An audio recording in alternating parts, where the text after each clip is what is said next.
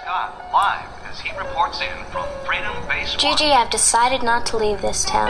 Maybe I can stay and find some other nice people who will like me and accept me for who I am.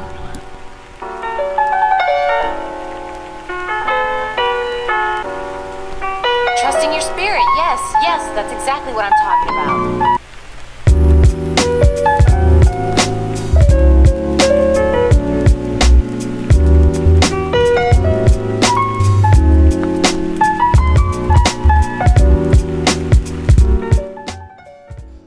Και να μ' αρέσουν αυτές οι χαλαρωτικές μουσικές, έχω ξαναπεί ε, πόσο θα ήθελα ή πόσο, πώς ήταν η αρχική ιδέα ρε παιδάκι μου αυτό το podcast να βγαίνει πραγματικά σαν ραδιοφωνική εκπομπή και όχι να μοιάζει με ραδιοφωνική εκπομπή να είναι δηλαδή κατά προτίμηση ζωντανά αν είχε το κοινό να παίζει ό,τι τραγούδια γουστάρουμε ροκές μεταλλιές λαϊκά οτιδήποτε και ανάμεσα να πέφτουν οι συζητήσεις για το gaming και λίγο πιο αραιά από ό,τι το κάνω τώρα ρε παιδάκι μου να, να είναι δύο ώρες π.χ.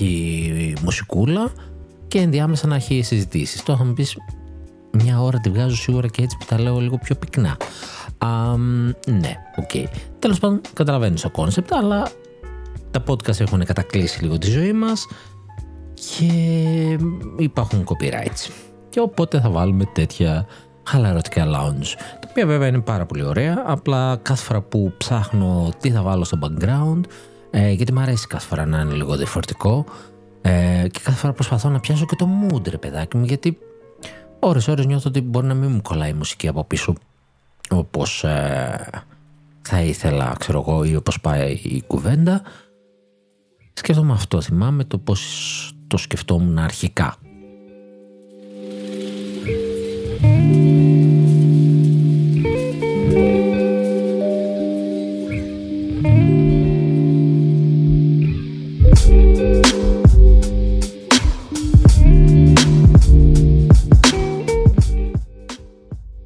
Πλέον είμαστε και προς το τέλος της ζωής του Nintendo Switch και η επικαιρότητα όσον αφορά το Switch αχ, είναι μειωμένη σχεδόν ανυπαρτή ενίοτε, τουλάχιστον κάτι ενδιαφέρον ρε παιδάκι γιατί okay, ψηλονεάκια για παιχνίδια υπάρχουν δεξιά-αριστερά, αλλά δεν μπορείς μόνο με αυτά, κάτι με να γεμίσεις το επεισόδιο. Οπότε έχουμε και το θέμα της συχνότητας που το συζήτησα στο προηγούμενο επεισόδιο καθότι είχα χαθεί λίγο καιρό και επανέλθα. Οπότε τώρα εδώ είμαστε πρώτο επεισόδιο της νέας σεζόν το οποίο ήταν να βγει την προηγούμενη εβδομάδα το οποίο είχε Xbox Direct. Ήθελα εκεί κάτι να, έτσι, να κάνω ένα επεισοδιάκι. Δεν θα ήταν λοιπόν ε, καθαρό Nintendo. Ε, βασικά θα ήταν ανύπαρκτη Nintendo. Και κάτι έτυχε το καθυστέρησα. Άκουσα και πάρα πολλά podcast εδώ μεταξύ που είχαν βγει. Και εντάξει είχε γίνει λίγο σούπα το story. Βέβαια έχω πάντα έχω ωραίες ιστορίες από τα community τελευταία και νομίζω έτσι θα πηγαίνουμε. Δηλαδή θα ξεκινάμε με λίγο χαβαλέ το community. Έφαγα το μπαν μου, ε, ένα μπαν που περίμενα εδώ και πολύ καιρό, με πολύ αγάπη και το άξιζα γιατί ήμουνα ρεμάλι, δεν ξέρω τι συμπεριφορά είχα άσχημη ε, και κολλάμε τη συζήτηση του Xbox Direct αλλά λοιπόν έγινε αυτή η καθυστέρηση, άκουσα πάρα πολλά, το άφησα και αυτή τη εβδομάδα έχουμε τον πανικό με το Palworld και επίσης έχω ακούσει πολλά επί του θέματος. Και ε, βασικά για το Palworld έφαγα τον το ban. Και γενικότερα λίγο εκνευρίζω με αυτά που ακούω δεξιά αριστερά και δεν ξέρω, νιώθω λίγο πάλι ότι έχουμε αυτό το θέμα ρε παιδάκι μου ότι ειδικά στην Ελλάδα αλλά όχι μόνο ε, ποια είναι η επαφή του κόσμου των YouTuber ξέρω εγώ με την Nintendo η οποία είναι πολύ μικρή και η γενικότερη αντίληψη του κόσμου. Το έχουμε ξαναπεί, η αντίληψη του κόσμου είναι ότι η Nintendo είναι κάτι πιο παιδικό. Εγώ διαφωνώ και έχω πει πολλές φορές παιδαγωγικά πόσο φοβερές ιδέες έχει. Αυτό δεν το κάνει απαραίτητα παιδικό, είναι ένα διαφορετικό στυλ δικό τους, το έχουν κατακτήσει και με αυτό πορεύονται και με αυτό πουλάνε ρε φίλε και εντάξει, ok, δεν έχει σχέσεις με influencers και youtubers, δεν προωθεί τίποτα, δεν την νοιάζει, πηγαίνει στο ρελαντί και πουλάει τα πάντα. Οπότε δεν έχει ο κόσμος και την επαφή, δεν αναγκάζεται ας πούμε, ο YouTuber να έχει την επαφή που έχει με τη Sony ας πούμε, γιατί ούτε το Xbox κάνει πρόθεση κακά τα ψέματα ε, και το πληρώνει και αυτό. Ενώ η Sony ας πούμε ρίχνει πολλά στη διαφήμιση, θα δώσει κωδικούς, θα δώσει παιχνίδια, θα δώσει έγκαιρα τα παιχνίδια να τα παίξουν, τα δικά της. Έχει ένα άλλο promotion, οπότε είναι πιο εύκολο να είσαι προς τα εκείνη την πλευρά και κακά τα ψέματα είναι και λίγο Sony αναθρεμμένη η, η αγορά. Ε, ok, okay, no problem. Απλά ρε παιδάκι μου είδα ένα άχτη μεγάλο με το Palworld, μ' εκνεύρισε το βρήκα λίγο άδικο, ενώ υπήρχαν σημεία που μπορούσες να δώσεις δίκιο και τα χάσανε μόνοι τους, κατ' εμέ. Anyway, θα τα αφήσω και πιο μετά αυτό, μην το πιάσω τώρα και εκνευριστώ από τώρα. Ε, αυτά είναι τα δύο έτσι λίγο πιο βασικά και ok, okay, ας χαλαρώσω λίγο με τη μουσικούλα, να πούμε κανένα μικρό νεάκι πρώτα και θα φτάσουμε και εκεί.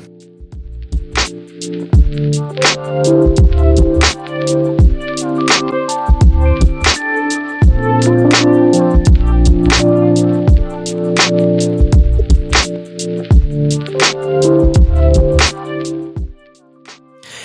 από τους developer που αγαπώ και αγαπώ σαν οτροπία, μπορεί το παιχνίδι του να μην το έχω αγαπήσει, περιμένω το επόμενο του βέβαια ε, με αγωνία, ε, είναι ο δημιουργός του Stardew Valley. Από ό,τι θυμάμαι είναι μόνος του, ε, γυρνάει με το ψευδόνυμο Concerned Ape,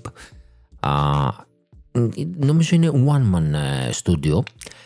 Και είχε πει πριν πολύ καιρό ότι το Stardew Valley τέλος πάντων ήταν τότε να βγει το 1,4 update. Και λέει εκεί θα σταματήσω ρε παιδάκι μου γιατί αναπτύσσω και το Haunted Chocolate που το έχω ξανά αναφέρει και λέει θα σταματήσω και πάει και μας βγάζει εκεί πέρα το 1,4 που είχε πολλές διορθώσεις μας πάει να βγάζει το 1,5 που ήταν μεγάλο patch και έδινε πράγματα και λες όπα bro περιμένε εσύ αναπτύσσεις άλλο παιχνίδι και είπες θα σταματήσεις το update εδώ πέρα τι κάνεις; Και τώρα είναι να δώσεις το 1,6 και λέει παιδιά θα αργήσει λίγο τώρα φτιάχνω τα bugs και το γυαλίζω αφά ένα, έτσι ένα delay θα έρθει τώρα εδώ τους επόμενους μήνες ρε παιδί μου αρχές 24 γιατί μου βγήκε λίγο μεγαλύτερο από ό,τι περίμενα. Ρε τύπε ρε τύπε το άλλο το παιχνίδι, τι το κάνεις, το αναπτύσσεις και α, θες να μου πεις ότι κάνεις τέτοια εξέλιξη που... Α, έτσι άμα δεν χτυπήσω εγώ λίγο μικρόφωνο δεν μπορώ. Ε, θες να μου πεις λοιπόν ότι κάνεις τέτοια εξέλιξη και στα κενά σου πετάς μεγάλα updates για το υπάρχον παιχνίδι σου. Τρελάνε μας λίγο και σε ένας άνθρωπος μόνος σου. Stardew Valley λοιπόν, άσχετα αν του γούστου μου ή όχι, είναι ένα πολύ καλό παιχνίδι ε, ένα πολύ ωραίο indie farming sim ε, και συνεχώς δίνει πράγμα. Το εμπλουτίζει πάρα πολύ. Έχω παίξει κάποιες ώρες, είναι ωραίο. Ε, αν είστε φαν αυτού του είδους, ε, από τα καλύτερα, από τα καλύτερα παιχνίδια του είδους. Ε, δηλαδή, αν παίζεις Animal Crossing, παίξει και αυτό και δεν νομίζω ότι έχει κάτι άλλο σε αυτή τη φάση. Μπορεί να έχει διάφορα που να έχουν τέτοιους μηχανισμούς, λίγο πιο κόζι παιχνίδια, αλλά ρε παιδί μου είναι ένα φοβερό παιχνιδάκι. Και ο τύπος δεν μαζεύεται. Θα δώσει κι άλλο πάτσα. Θα δώσει. Ε, ε, μιλάμε λέει ε, ε, major new content. Content ο τύπος αναφέρει στο tweet του. Δεν ξέρω τι κάνει, τι μαγικά κάνει. Εγώ περιμένω ανακοίνωση του επόμενου Ελπίζω να μην έχει γίνει τίποτα με αυτό, το έχει ντροπάρει, δεν ξέρω τι. Α, δεν νομίζω. Είναι θεούλης ο τύπος απλά.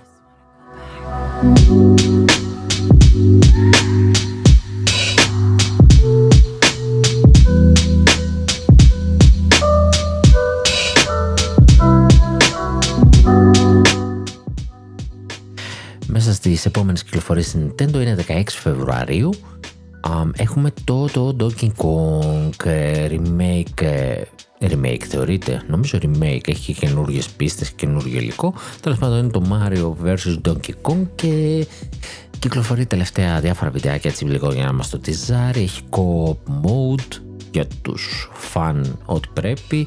Ε, έχει εκεί puzzle platforming στοιχεία. Παίρνεις το Mario, παίρνεις το Dodd και την πέφτεις λίγο στο Kong. 16 Φεβρουαρίου είναι το παιχνίδι, ψηλοδιάφορο για μένα. Καλά, γενικότερα διάφορο ήταν και το Wonder, ας πούμε, το οποίο είναι πάρα πολύ ωραίο παιχνίδι. Ε, ναι, είναι καλό παιχνίδι. Το αυτό ήταν το μόνο που ασχολήθηκα φέτος. Δεν ξέρω μέσα μου αν αξίζει τόσο τον τόρο. Δηλαδή το είδα υποψήφιο για Game of the Year. Δεν ξέρω, δεν είμαι σίγουρος. Ε, Παρ' όλα αυτά, τέλος πάντων, δεν είμαι και φαν του Μάριο. Αυτό είναι το επερχόμενο παιχνίδι. 16 Φεβρουαρίου. Άντε να κάνεις και ένα event ρε, Nintendo να δούμε κανένα παιχνίδι, καμία κονσόλα γιατί λίγο έχουμε πέσει λίγο, έχουμε κουραστεί. Θέλουμε, θέλουμε κάτι καινούριο.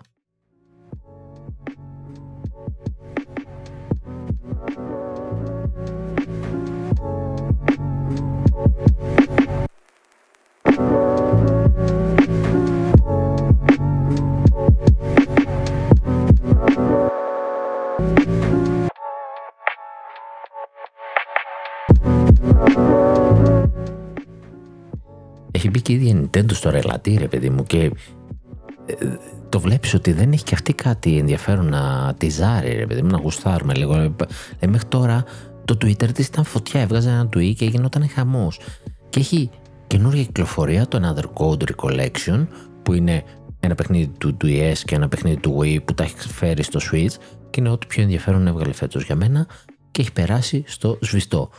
Θα μιλήσω γι' αυτό το παίζω τώρα, προσπαθώ να σμπρώξω λίγο έτσι παιχνίδι, να παίξω τελευταία λίγο, έχουμε πέσει και εμπλιακά. Ε, δεν το έχει παραπροωθήσει και μου αρέσει, μου αρέσει η ιστορία του. Δεν θα έλεγες, δεν θυμίζει Nintendo. Καλά είναι από στούντιο που έχει κλείσει τώρα και το έχει φτιάξει για λογαριασμό της Nintendo. Ε, τελευταία τι μας τίζαρε. Secret Tracks, πίστες τέλος πάντων κρυφές για το F099 πραγματικά σας αρέσουν αυτά τα παιχνίδια. Εγώ επίσης αδιάφορα ενώ είναι ένα ωραίο κόνσεπτ για, ε, για Battle Royale, το Tetris, το F-Zero και αυτά έτσι πιο ωραία πραγματάκια. Ε, Παρ' όλα αυτά, όλο αυτό το, το 99 φάση δεν με κράτησε. Ε, τι άλλο, που τυζάρει πάρα πολύ Pokemon, το DLC, είχε βγει το Part 2 και είχε πει και ρε παιδάκι μου ότι τώρα, πότε είδαμε στο Γενάρη, θα δίνει και το πραγματικό φινάλε, ότι είχε και άλλο φινάλε, το οποίο ήταν απλά, ήταν ήδη κατεβασμένο, δεν ήθελε καν downloads, το είχαν βρει η data miner από πριν το ανακοινώσει. Ε, είχε ένα κομμάτι ιστορίας ακόμα, ok, okay, δεν ξέρω γιατί έγινε αυτό με αυτόν τον τρόπο, για να σε κρατήσει. Ε, μιλήσουμε και για Pokemon παρακάτω. Μας τίζαρε αλλά είναι στην Nintendo of America αυτό και υποθέτως θα έρθει και στην Ευρώπη αλλά δεν έχει ανακοινωθεί για να το φιξάρω διότι μας έβγαλε πώς το λέει Start of the Year Jump Start January τύπου έλα ξεκινήσουμε τη χρονιά καλά και έχει εκπτώσεις και έχει αρκετά first party σε εκπτώσεις καλά μην φανταστείς ότι θα ρίξει φοβερή τιμή. Είναι αυτό το κλασικό 30% που πάει από τα 60 το παιχνίδι στα 40 αλλά έχει μέσα πολλά first party. Μου βάζει Red Dead Redemption που είναι σχετικά καινούρια άντε πες φέιλαρε. Α, μου βάλε, τι μου άλλο μου βάλε; Το Persona 5 τακτικά. Είχε Mario Rapids Parks of Hope αυτό βγαίνει τακτικά σε έκπτωση αυτό φέιλαρε λίγο σε πωλήσεις και είναι κρίμα γιατί είναι πολύ καλύτερο του πρώτου. το Animal Crossing DLC και το πακέτο του Game NDLC, δηλαδή όχι σκέτο το Game από ό,τι βλέπω.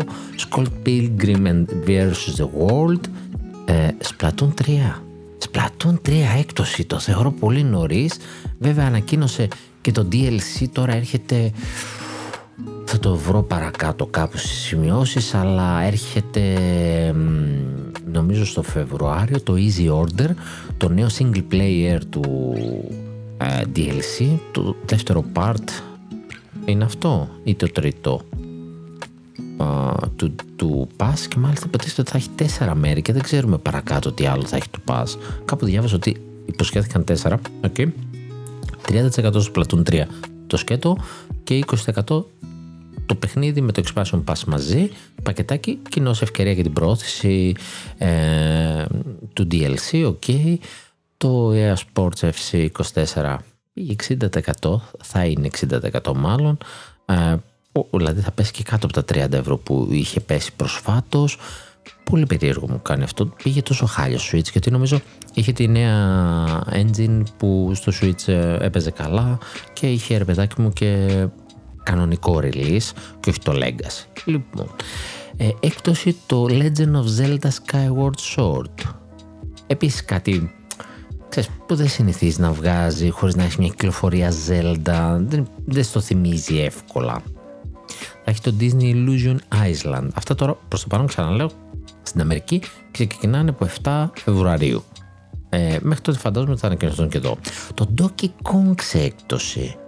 Ε, δεν έχω δει πάνω από 2-3 first party να βγάζει ταυτόχρονα σε έκπτωση. Just Dance 2024, 50% αναμενόμενο αυτό. Νομίζω πλέον αυτό έχει βάλει και συνδρομές να πληρώνεις άμα θες 60 τραγούδια. Ενδιαφέρον παιχνιδάκι. Mario Strikers, κλασικά 30%, μην τρελαθούμε. Ε, είναι το πέμπτο, έκτο παιχνίδι που ανέφερα. Σερή. Uh, Sonic Superstars 35%. Καταλαβαίνετε που το πάω έτσι. Κάτι βρωμάει εδώ πέρα. Ε, ok, okay, δεν βγάλαμε και select. Αλλά βγάλαμε 5-6 ε, first party σε έκπτωση. Όχι και τα πιο πρωτοκλασάτα. Αλλά ρε παιδί μου, το Zelda δεν το έχω ξαναδεί αν δεν παίζει Zelda από πίσω άλλο. Δηλαδή το Skyward Sword το είχε προωθήσει όταν έβγαινε το Tears of the Kingdom, ξέρω εγώ. Και λέγαμε, οπ, γιατί, γιατί θα έχει Sky Islands; Υποθέταμε. Θα τα συνέδε. Και είχε Sky Islands. Τώρα, να μας ζάρει κάτι για event. Επίσης, όταν σκάει αυτό συνήθως η μεγάλη έκπτωση του Ιανουαρίου, σκάει και το event. 2 Φεβρουαρίου, ε, ε, συγγνώμη, 7 Φεβρουαρίου μας λέει Άρα δεν είναι παράλογο εκεί να σκάσει και ένα event είτε λίγο πριν είτε την ίδια μέρα λίγο μετά, λίγο δύσκολο να ξεκινήσουν τα event και έτσι ε, οπότε να σου πει πάρε νέο Zelda μες στη χρονιά της χρονιάς το Zelda που είπε κάθε χρόνο θα την πω κάτι και να πάει να σου πει πάρε αυτό ξέρω εγώ το remake π.χ. και να σου πει έχω και σε έκπτωση το Skyward Sword δεν θα ήταν παράλογο αυτό. Ή καινούριο Donkey Kong. Πάρε σε έκπτωση το Donkey Kong. Ok, okay, δεν σημαίνει ότι όλα που είναι σε έκπτωση υπάρχει κάποιος σοβαρός λόγος. Εντάξει, το Splatoon, ας πούμε, το πρόωθε γιατί θέλει να το σμπρώξει DLC. Ok, okay, no problem. Αν και αυτό έχει πουλήσει και 50% να το δώσει τώρα πάλι κέρδος έχει, έχει πουλήσει σαν τρελό. Η Ιαπωνία τουλάχιστον το έχει ξεσκίσει. Τέλος πάντων, συνήθως αυτά κάτι μυρίζουν. Μυρίζουν ανακοινωσούλες παιχνιδιών, μυρίζουν event. Και αν θα έρθει event, τι θα δείξει; Εγώ πιστεύω θα δείξει παιχνίδια μέχρι το καλοκαίρι και τίποτα άλλο. Έτσι να το πω από τώρα. Να μην τρελωνόμαστε.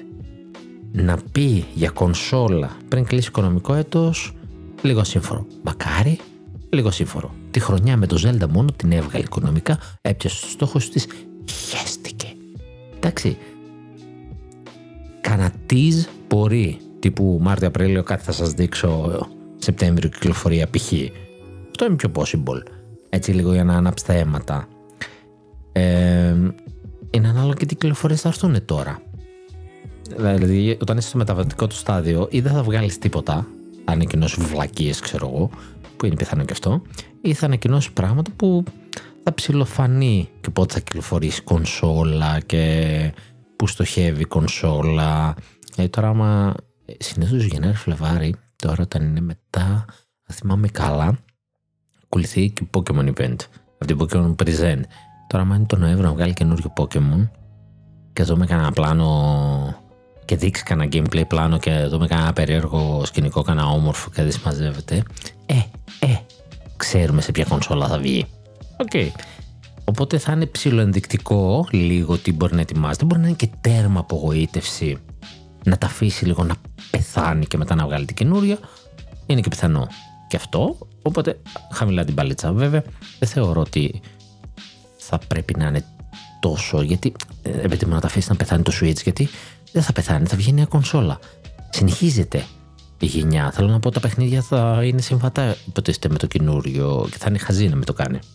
Οπότε δεν υπάρχει λόγος ότι η παιχνίδι κυκλοφορήσει τώρα θα είναι και για την καινούρια την κονσόλα. Οπότε δεν ανάγκη να είναι τόσο απογοήτευση. Μπορεί να κάνει και φοβερή χρονιά. Να είναι και παιχνίδια που θα παίζουν και στο Switch. Παίζουν και στο Switch 2 και όλα μια χαρά με λίγα άλλα. Και δεν υπάρχει πρόβλημα. Ε, θα μπορούσε. Πάλι θα πουλήσει. Δηλαδή τώρα, μου βγάλει κανένα Μάριο το Μάρτιο, ε, το προωθεί και bundle το Σεπτέμβριο. Δεν θα το βγάλει. Άμα είναι να βγάλει Μάριο, θα φύγει με νέα κονσόλα, πιστεύω τώρα μετά την επιτυχία τη ταινία. Και είναι πολύ πιθανό να είναι κανένα Odyssey 2 που υποτίθεται πρέπει να είναι έτοιμο. Αυτό παίζει να είναι σε σιερτάρι εδώ και δύο χρόνια, ρε. Σε φάση να το έχουν τερματίσει όλοι, όλοι τα στελέχη του Nintendo, κάνα δύο-τρεις φορές και να πούνε το δώσουμε στα παιδιά, θα γίνει, άιτε, άιτε, ας πούμε. Είναι πιθανό.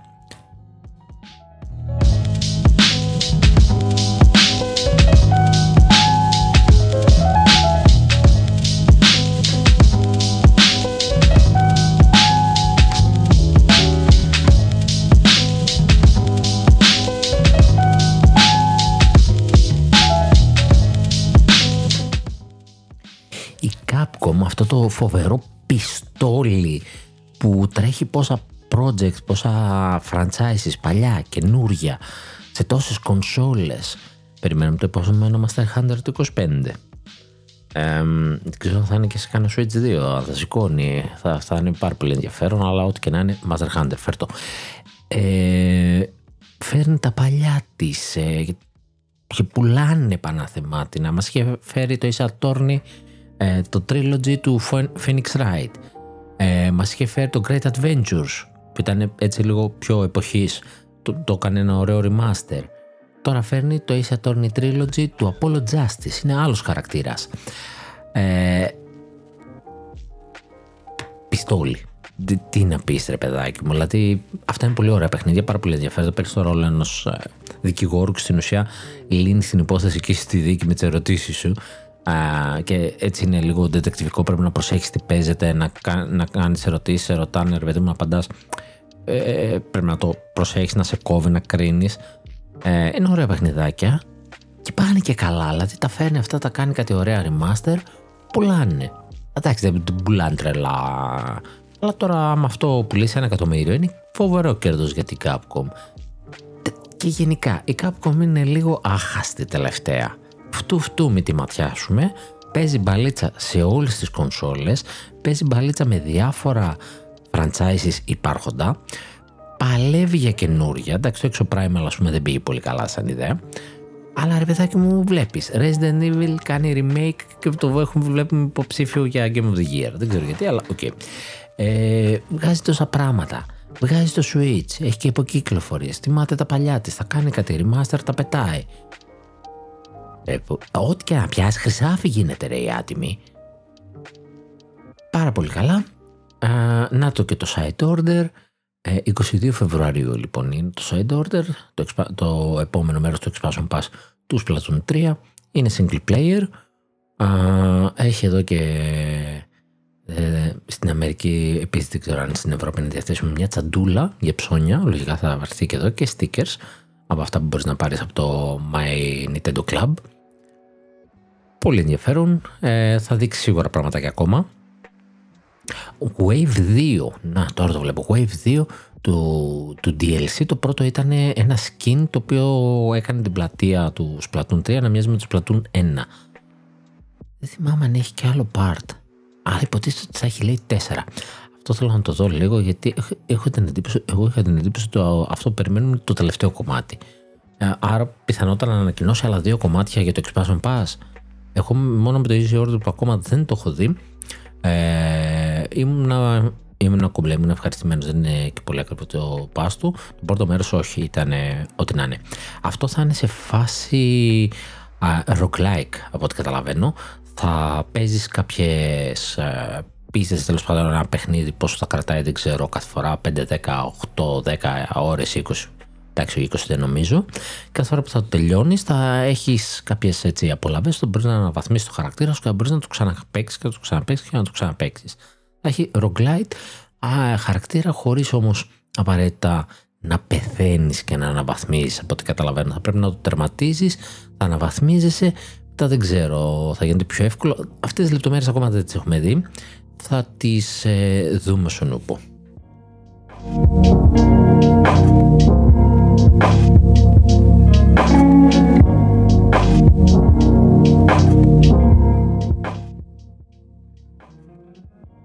25 ευρώ λοιπόν είναι το DLC, μέχρι στιγμής δεν αναφέρει τίποτα άλλο, μόνο το, ε, αυτό που είπα το, το Inkopolis όπως το λέει, αλλά στην ουσία είναι ένα skin του, και να μοιάζει όλος ο χώρος, όλη η πλατεία τους Splatoon με το πρώτο Splatoon και το Side Order που ανακοίνωσε τώρα.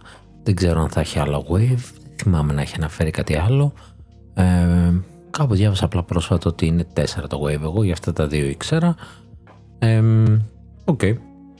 It's okay, it's okay. 22 Φεβρουαρίου και ήδη από τις 25 Γενάρη και για 5 μέρες, οπότε μέχρι να το ακούσει αυτό μπορεί να έχει λήξει, αλλά θα το αναφέρω γιατί έχει πλάκα σαν ε, fun fact.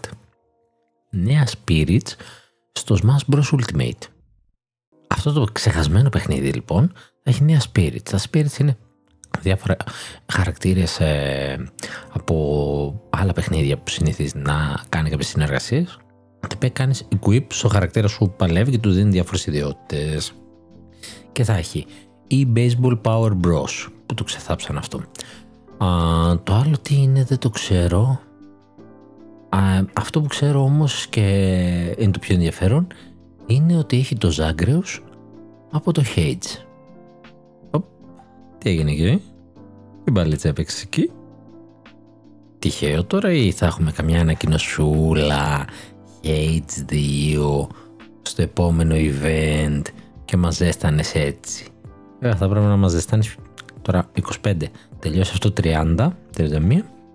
Η event πες μετά. Πότε θα μας ζεστάνεις; Τέλος πάντων. Ε, σε ένα παιχνίδι που στην ουσία είναι ψιλονεκρό. Ε, πάρε και αυτό. Ε, όπως νεκρό είναι το 3DS και το Wii U που συνεχίζει το κλείσιμο του, ε, του store. Έβγαλε και μια ανακοίνωση αν έχετε balance ενώστε το να το πάρετε στο Switch να μην το χάσετε. Ok, okay, ναι, πάμε παρακάτω. Ε, 22 Μαρτίου η επόμενη κυκλοφορία του Switch έχουμε το Donkey Kong και το DLC για τον Φεβρουάριο. Το Μάρτιο έχουμε Princess Peach Showtime. Oh mon yeah. Επίσης αδιάφορο. Ok, okay, cute θα είναι πλάκα, θα έχει... Δεν με συγκινεί. Έβγαλε και δύο Joy-Con ροζέ παστέλ έτσι για το, για το εφέ. Όποιος θέλει να πάρει για, για περιορισμένο χρόνο μπορεί να το πάρει. Προστατικό, εντάξει. Αυτό με τα χρωματάκια του, των Joy-Cons είναι, είναι κλασικό. Εντάξει, υπάρχει πιθανότητα βέβαια το Princess Peach να μας βγει ένα καλό παιχνίδι τύπου Mario το οποίο πιθανότατα θα γνωρίσουν οι περισσότεροι λόγω ότι είναι η Princess Peach πρωταγωνίστρια αλλά δεν φαντάζομαι ότι θα είναι τόσο βαθύ. Θα είναι καλό, αλλά δεν θα είναι και τόσο μεγάλο. Θα έχει ιδεούλες πάλι δεξιά-αριστερά όπως μας έδειξε με τις διάφορες στολές που βάζει η Peach και αποκτά δυνάμεις ξέρω εγώ. Θα θυμίζει έτσι λίγο Wonder, θα δίνει κάτι πρωτότυπο αλλά μέχρι εκεί πιστεύω μια καλή βαθμολογία με, με χαμηλές πωλήσεις. Κάπως έτσι θα πάει η φασούλα.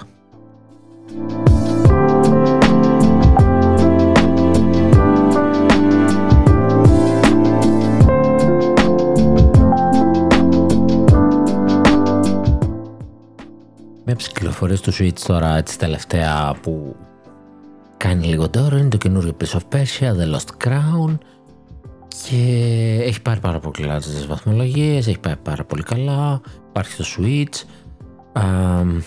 δεν νομίζω στο Switch είχε υποσχεθεί ότι έχει 60 frames. και δεν το έχω τσεκάρει τα frames, δεν πρόσεξα, έπαιξα, δεν πρόσεξα. Νομίζω είχε πει, ναι, ναι, δεν το Switch είχε πει 60 frames. Ήταν 4K 60 στις υπόλοιπες κονσόλες, 1080-60 εδώ, κάτι τέτοιο. Uh, anyway, έχει πάει πάρα πολύ καλά, λένε για ενδιαφέρον παιχνίδι. Εγώ είμαι από αυτούς τους, πείτε μου όπως θέλετε, κολλημένο, ότι ρε παιδί μου, 50 ευρώ δεν ανακάλυψε και τον τροχό. Δηλαδή, με τα μισά λεφτά παίρνεις ένα indie παιχνίδι στο ίδιο στυλ Metroidvania που παίζει να είναι και καλύτερο. Επειδή γράφει Prince of Persia, γιατί πρέπει να τρελαθώ που δεν έχει καν τον Prince εντωμεταξύ, έτσι. Ο πρωταγωνιστής είναι άλλος, είναι ο Σάργον. Οκ, είναι ενδιαφέρον.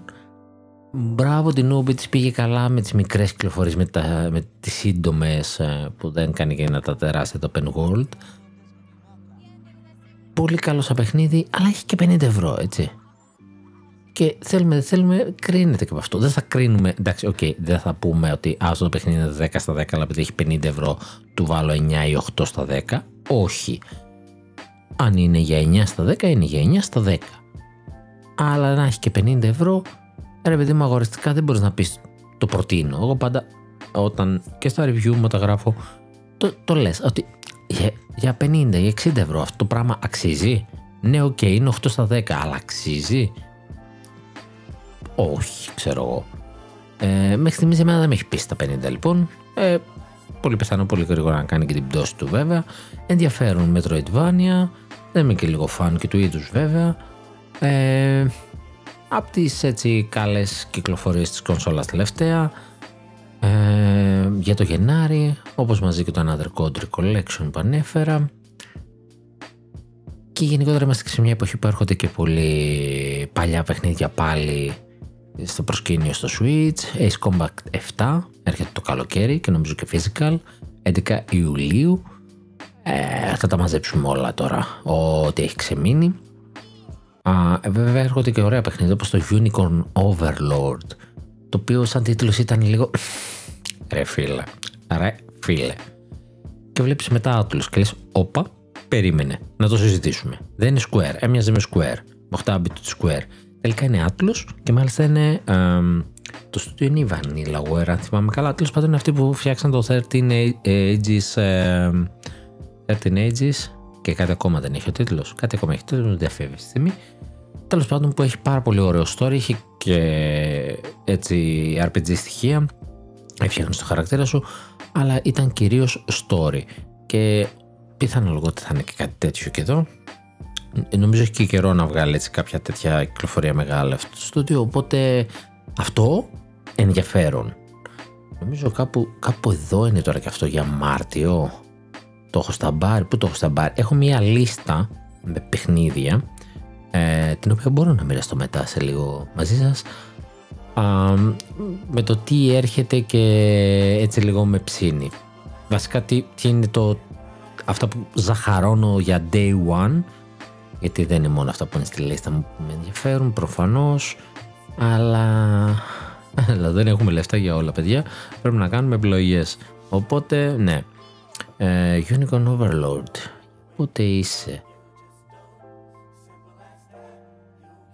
Λοιπόν έχω σκαλώσει εγώ είναι για 8 Μαρτίου. Καλά θυμάμαι εγώ ήταν για το Μάρτιο. Θα σκάγα τώρα αν δεν το θυμόμουν ε, είχαμε και προσθήκη στο Game Boy Advance. Μπήκαν τα Golden Sun και Golden Sun The Lost Age.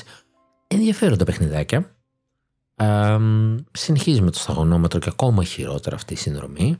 Ευτυχώς ξαναλέω που οι περισσότεροι την έχουμε πάρει στο Family και μας βγαίνει 8 ευρώ το χρόνο. Και εντάξει, τι 4 για το online, τι 8.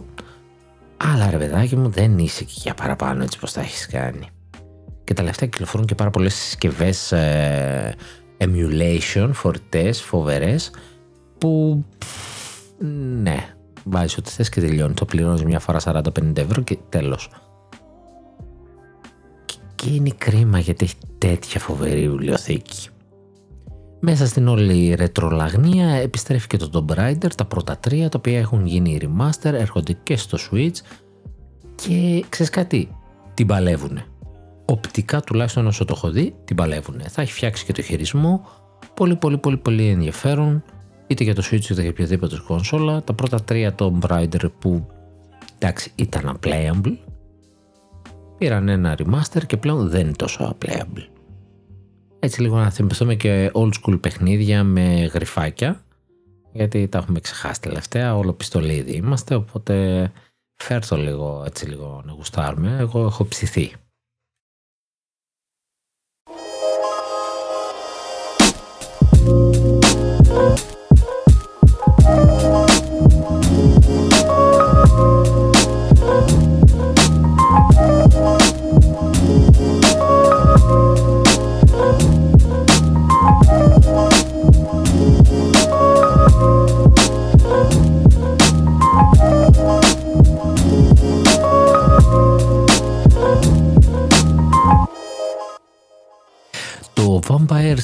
Συνεχίζει να κυκλοφορεί τα DLC του. Α, είχε και μια καθυστέρηση να έρθουν τα δύο επόμενα DLC στο Switch. Ήρθαν 25 Ιανουαρίου. Μιλάμε για το Adventure Mode που έχει. Αυτό είναι, ακούγεται ενδιαφέρον και θα ήθελα να το δω. Ε, είναι ένα mode βασικά και ένα DLC. Το άλλο είναι το, το Emergency Meeting, το οποίο είναι από το Among Us. Δεν έχω ιδέα τι φάση, τι συμβαίνει εδώ πέρα. Τι Among Us και τι Adventure Mode. Ε, interesting το Adventure Mode κυρίως. Anyway, για τους φαν του Vampire Survivor, μια τρέλα πέρσι σε όποιον το πιασε και είχε πορωθεί, κυκλοφόρησε και σε κινητά, κυκλοφόρησε και στο Switch. Ε, ωραίο και με το touch, ωραίο όμως και με τα joystick του Switch. Οπότε, όποιος γουστάρει συνεχίζει να παίζει εκεί. Και φυσικά δεν θα μπορούσε να λείψει και η παραφιλολογία για το Switch 2 η οποία δεν σταμάτησε και ποτέ. Εγώ σταμάτησα να ασχολούμαι, αλλά ρε παιδί μου, έχει τώρα ένα. Το βλέπω παντού σε άρθρο, σε YouTuber και λέει ρε παιδάκι μου, αναλυτής βγήκε και λέει θα έρθει με 8 inches LCD οθόνη. Πείτε μου λίγο, πραγματικά, δεν είναι η τρίτη φορά που το ακούμε αυτό, ειδικά για την LCD οθόνη. Νιώθω ότι είναι η τρίτη φορά, ίσως να μην είδαμε τις ίντσες δεν, δεν το έχουμε βαρεθεί να τα ακούμε και να ακούμε και την κρίνια για το LCD. Γιατί εγώ την απάντηση που έχω να δώσω, θυμάμαι να την έχω ξαναδώσει. Ναι, είναι πολύ πιθανό να είναι 8 inches. Μην ξεχνάμε 7 είχε πάει το OLED το μοντέλο. Είναι πιθανό γιατί και έχω ξαναπεί ότι πιστεύω ότι στο χέρι θα μοιάζει με Steam Deck και όλες αυτές τις φορητές κονσόλες που ήρθαν ε, με Windows και τόλμησαν και να είναι και λίγο πιο βαριές, πιο ογκώδεις και ο κόσμος δεν παραξενεύτηκε. Ε, είδαμε το, τη Sony το θα το έλεγα handheld αλλά δεν είναι τέλος πάντων το, η συσκευή αυτή που έχει να παίζει απομακρυσμένα με την κονσόλα το οποίο έχει 8 inches οθόνη βέβαια δεν έχει και τίποτα άλλο μέσα οπότε είναι λίγο πιο ελαφρύ ε, τέλος πάντων ο κόσμος λίγο άρχισε να μπαίνει σε αυτό το τρυπάκι οπότε θα είναι πιο εύκολο αν θέλει Nintendo να πλασάρει κάτι τέτοιο. Εγώ έχω ξαναπεί, πιστεύω ότι θα είναι 8 inches οθόνη. Πιστεύω ότι τα Joy-Con θα είναι πιο γκώδη και θα μοιάζουν με του Steam Deck. Θα έχουν δηλαδή grip, δεν θα είναι ίσια. Ε, θα βγαίνουν γιατί κάπως πρέπει να δικαιολογήσουμε τον τίτλο του Switch αν και αν τα δω και fixed πάνω δεν θα παραπονεθώ και δεν θα εκπλαγώ γιατί Λίγες είναι οι φορές που πραγματικά κάποιος χρησιμοποιεί αυτό το feature, αλλά επειδή είναι ωραίο για τα παιδάκια να πεις ότι έχω δύο χειριστήρια και βγαίνουν και παίζουν δύο παιδιά εκείνη την ώρα και κάνουν χαβαλέ, είναι καλό selling point. Δεν ξέρω αν θα το, το εγκαταλείψει. Αν και νομίζω ότι αν είναι κάτι να εγκαταλείψει, κάτι που πρέπει και κάτι που τέλος πάντων να μειώσει από κάπου έξω, θα εγκαταλείψει το tabletop mode το ψηλό πιστεύω ότι μπορεί να τα αφήσει πίσω και να είναι TV και handheld και να είναι ατομικό handheld, ατομική κονσόλα, χωρίς να βγαίνουν τα χειριστήρια. Εκτό αν θες να αγοράσεις, ξέρω εγώ, έξτρα τα παλιά σου Joy-Cons να τα βάλεις, να αγοράσεις χωριστά Joy-Cons, ξέρω εγώ, και να παίζεις desktop και να σου έχει ένα αλφα κόστος αυτή η επιλογή που δεν θα πάρεις και τον κανένας, γιατί και τώρα δεν τιμάει σχεδόν κανένας. Και να μπαίνει και τηλεόραση και να παίζεις με το Pro Controller σου, να σου κουπανείς και ένα Pro Controller δύο τώρα να γουστάρεις και έτσι να είναι ενσωματωμένο, να μπορέσει να φτιάξεις το drift και να βάλεις ίσως και κάποια άλλη τεχνολογία μέσα που θα θέλει ώστε να είναι πιο compact και να μην έχουμε αυτό το επειδή μπαίνουν, βγαίνουν τα Joy-Con κατά ψέματα και πρέπει να στριμωχτούν και να είναι και flat για να μπαίνουν σε θικπούλα και να είναι πιο κομψό. Cost είχε κόστος έτσι. Δηλαδή εκεί βαράνε τα Joy-Cons ότι έπρεπε να έχουν όλες αυτές τις τεχνολογίες σε τόσο μικρό μέγεθος. Και εκεί την πατήσανε και κάναν το λάθος με το drift. Το σχεδιαστικό λάθος. Πιστεύω ότι θα προτιμήσουν να τα εξαλείψουν και θα κάνουν μια λίγο πιο ογκώδη βαρβάτη να γουστάρει ο καθένας ατομικά. Ε, κάπου θα υπάρχει κάποιο sale pitch για το family του κομματιού α, κάπως, δεν ξέρω πώς, να στηριχτείς στους υπάρχοντες χρήστες και να πει έχετε Joy-Con συνδέστε, δεν ξέρω. Α, πιστεύω ότι κάπως θα βρει έναν άλλον τρόπο να το πιτσάρει στα παιχνίδια, στα παιδιά και θα βγάλει κάτι πιο δυνατό, όχι τόσο όσο λένε, αν και θα ήταν πολύ γαμάτο και θα άξιζε να προσπαθήσει να πιέσει τα Steam Deck, αλλά επειδή δεν θα παίξει και κάτι άλλο πέρα από τα δικά της τα παιχνίδια, δεν χρειάζεται κάτι τόσο δυνατό. Χρειάζεται κάτι που να μας φιξάρει τα 60 frames, τουλάχιστον 1080 στην τηλεόραση, 1080-60, αν θα έχει και το upscale του μετά και θα μοιάζει με 2K, ok, no problem. Στην οθόνη, κοίταξε τώρα, άμα βάλεις 8 inches, το θες και εκεί να τρέχει 1080. Οπότε να τρέχει 1080 και μετά να λαμβάνει το τσιπάκι της Nvidia να κάνει upscale στο τέτοιο. Πιο λογικό μου κάνει. Ε, να βάλει μια καλή οθόνη. Έχουμε πει η OLED, ok, είναι φοβερή οθόνη, δεν το συζητάμε, αλλά η LCD δεν είναι τόσο του πεταματού. Έχει να κάνει με το τι λεφτά ρίχνεις. Δηλαδή και το Steam Deck είχε LCD και ήταν ένα χάλι μαύρο. Και τα επόμενα όμως που βγήκαν τα. Ποιος έβγαλε, η Lenovo, η MSI τώρα ανακοίνωσε. Πιο πριν ποιος ήταν, άλλος που έβγαλε τέτοιο handheld. Και αυτές LCD βάλανε. Αλλά πατούσαν κάτω το, το Steam Deck. Άμα ρίξεις λεφτά, έχει κάτι LCD που τα χρώματά τους σχεδόν μοιάζουν με OLED. Πάλε 120 frame, ξέρω εγώ, ε, hertz. Ε, ξέρεις κάτι να δείχνει να είναι πιο flow, πιο ωραίο το παιχνίδι, πιο βουτυράτο. Κι ας είναι LCD, δεν πειράζει. Πάλι 8 inches, ναι, 8 inches, ναι, 8 inches θα είναι φοβερό σε handheld. Τώρα που συνηθίσαμε και δεν θα μας χαλάσει, γιατί όταν πρώτο βγήκε τι ήτανε, σε, σε σχέδιο ένα ταμπλετάκι, ένα κινητό βασικά με δύο χειριστήρια στο πλάι, όπως θα ήταν ένα handheld ε, για να στριμάρεις τώρα έχουμε συνηθίσει σε τέτοια μεγάλα. Το 8 inches είναι must. Ok. Okay. Το ακούω και αυτό. Γιατί το συζητάμε όμως πάλι; Ναι, ok. Okay. Ένας είναι analyst και ο άλλος μου έβγαλε βίντεο έχουμε official report. Τι official report, ρε Υπάρχει μια δήλωση, ναι, η οποία λέει ότι θα έρθει με το 8 inch LCD, το οποίο είναι ψηλό leak και ότι ετοιμάζονται 14,5 εκατομμύρια οθόνες. Του τύπου, αυτό πια είναι σημαντικότητα. Πέρα που μας ξαναφιξάρει λίγο το ότι μάλλον θα είναι 8 inches και θα είναι LCD μας λέει ότι έχει μπει σε παραγωγή 14,5 εκατομμύρια κομμάτια το οποίο σημαίνει ότι πάει για καλό launch το οποίο είναι μια πληροφορία που ήθελα γιατί είχα ένα άγχος αν θα μου βγάλει κάτι π.χ. το Σεπτέμβριο και θα μου πει προλάβω δεν προλάβω κομμάτι και μετά όχι ότι θα παίξει ιστορίες όπως παίξαν οι άλλες κονσόλες ε, είχαν και σε άλλες εποχές βέβαια να κάνουν launch αλλά του τύπου ε, θα βγάλω τώρα όποιος προλάβει launch το Σεπτέμβριο και μετά πάμε για Νοέμβρη, Δεκέμβρη full και τότε θα βρούμε περισσότερη κονσόλα αυτό λίγο με φόβιζε τώρα και να ξεκινάει έτσι ντου ε, καλά θα μου πεις και 14,5 εκατομμύρια θα φύγουν για την πλάκα έτσι δεν είναι και πολλά αλλά ναι, OK. Okay. Ήταν μια παραπάνω επιβεβαίωση, αλλά πάλι νιώθω ότι συζητάμε τα ίδια και τα ίδια πράγματα.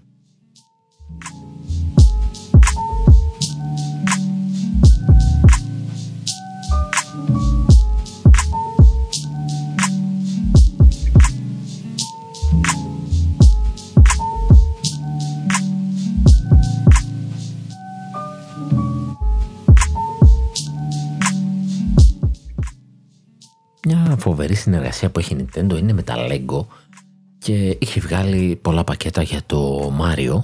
Ως γνωστό, Mario, Luigi, ε, είχαν και κάτι τεχνολογίες πάνω που έφτιαχνες στα τουβλάκια, ξέρω εγώ, και πηδούσε λες και, έκανε, λες και ήταν παιχνίδι και έκανε θορύβους και μάζευες χτυπούσε τα κουτάκια, ξέρω εγώ, μάζευες χρυσά κανονικά και έρματα και δεν συμμαζεύεται, έχει κάτι τέτοια smart features. Ε, τώρα ετοιμάζει νέο πακέτο για τον Μάρτιο με Animal Crossing. Δεν ξέρω αν και εκεί θα έχουμε κάτι τέτοια features, δεν βλέπω προς το παρόν σε αυτά που έχει ανακοινώσει. Μάλλον θα είναι πιο απλά πακετάκια, αλλά θα έχει πακέτο να φτιάξει εκεί σπιτάκια, θα έχει χαρακτήρες στο Animal Crossing και να τα δεντράκια.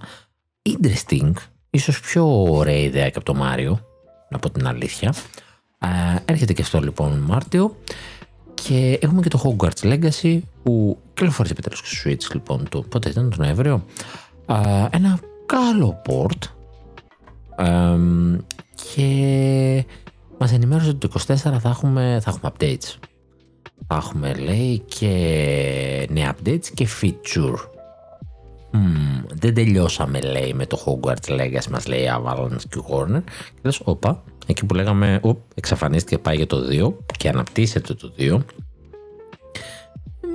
βγήκε λοιπόν και ανακοίνησε ότι δεν τελειώσαμε. Λοιπόν ε, υπήρχε ε, ένα PlayStation exclusive ε, quest. Το Haunted, uh, Haunted, Haunted πώς το λένε ε, το καλοκαίρι θα έρθει και στις υπόλοιπες κονσόλες. Uh, πώς ήταν Haunted Hogsmeade. Ήταν ένα quest στο Hogsmeade για ένα μαγαζί που ήταν στοιχειωμένο και μάλιστα σου φέρνει και λεφτά αυτό το quest ε, passive income. Ε, αυτό θα έρθει το καλοκαίρι λοιπόν για όλους. Ε, κάποια, ένα quest που είναι για cosmetic. Ε, η συνταγή για να φτιάξεις ε, Felix Felicis. Ε, αυτά ήταν για το PlayStation. Αυτό ήταν pre-order bonus PlayStation. Θα έρθουν λίγο πολύ για όλους Εντάξει, δεν είναι αυτό που περιμένεις ακριβώς όταν ακούς ότι έχει πράγματα προφανώς για να λέει και features και κάτι ακόμα θα έρθει. Δεν θα είναι μόνο αυτά, απλά αυτά μπορούσε να αποκαλύψει. Θα ήταν ωραία να βγάλει κανένα DLC. Κανένα βαρβάτο DLC να έχει καινούργια features, να αναβαθμίζει το βασικό κάπως και να το εμπλουτίσει και να το κάνει. Ξέρεις, λίγο άλλο παιχνίδι να πεις. δεν είναι αυτό ακριβώς που έπαιξε στην αρχή. Ανε, ανέβηκε λίγο επίπεδο. Α, θα έχουμε νέα λοιπόν το 24 από Hogwarts Legacy. Περιμένουμε να δούμε.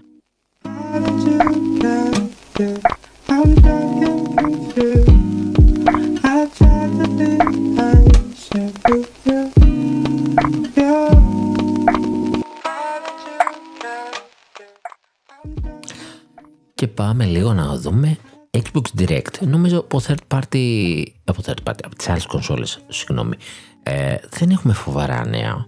Ε, θα ρίξω μια ματιά, αλλά δεν, η Sony είναι σε ησυχία, σχεδόν σε, με, ένα, με λίγο με μια άσχημη εικόνα, αν και έχει παιχνίδια φέτος να δώσει είναι η αλήθεια, για να μην είμαστε κακοί.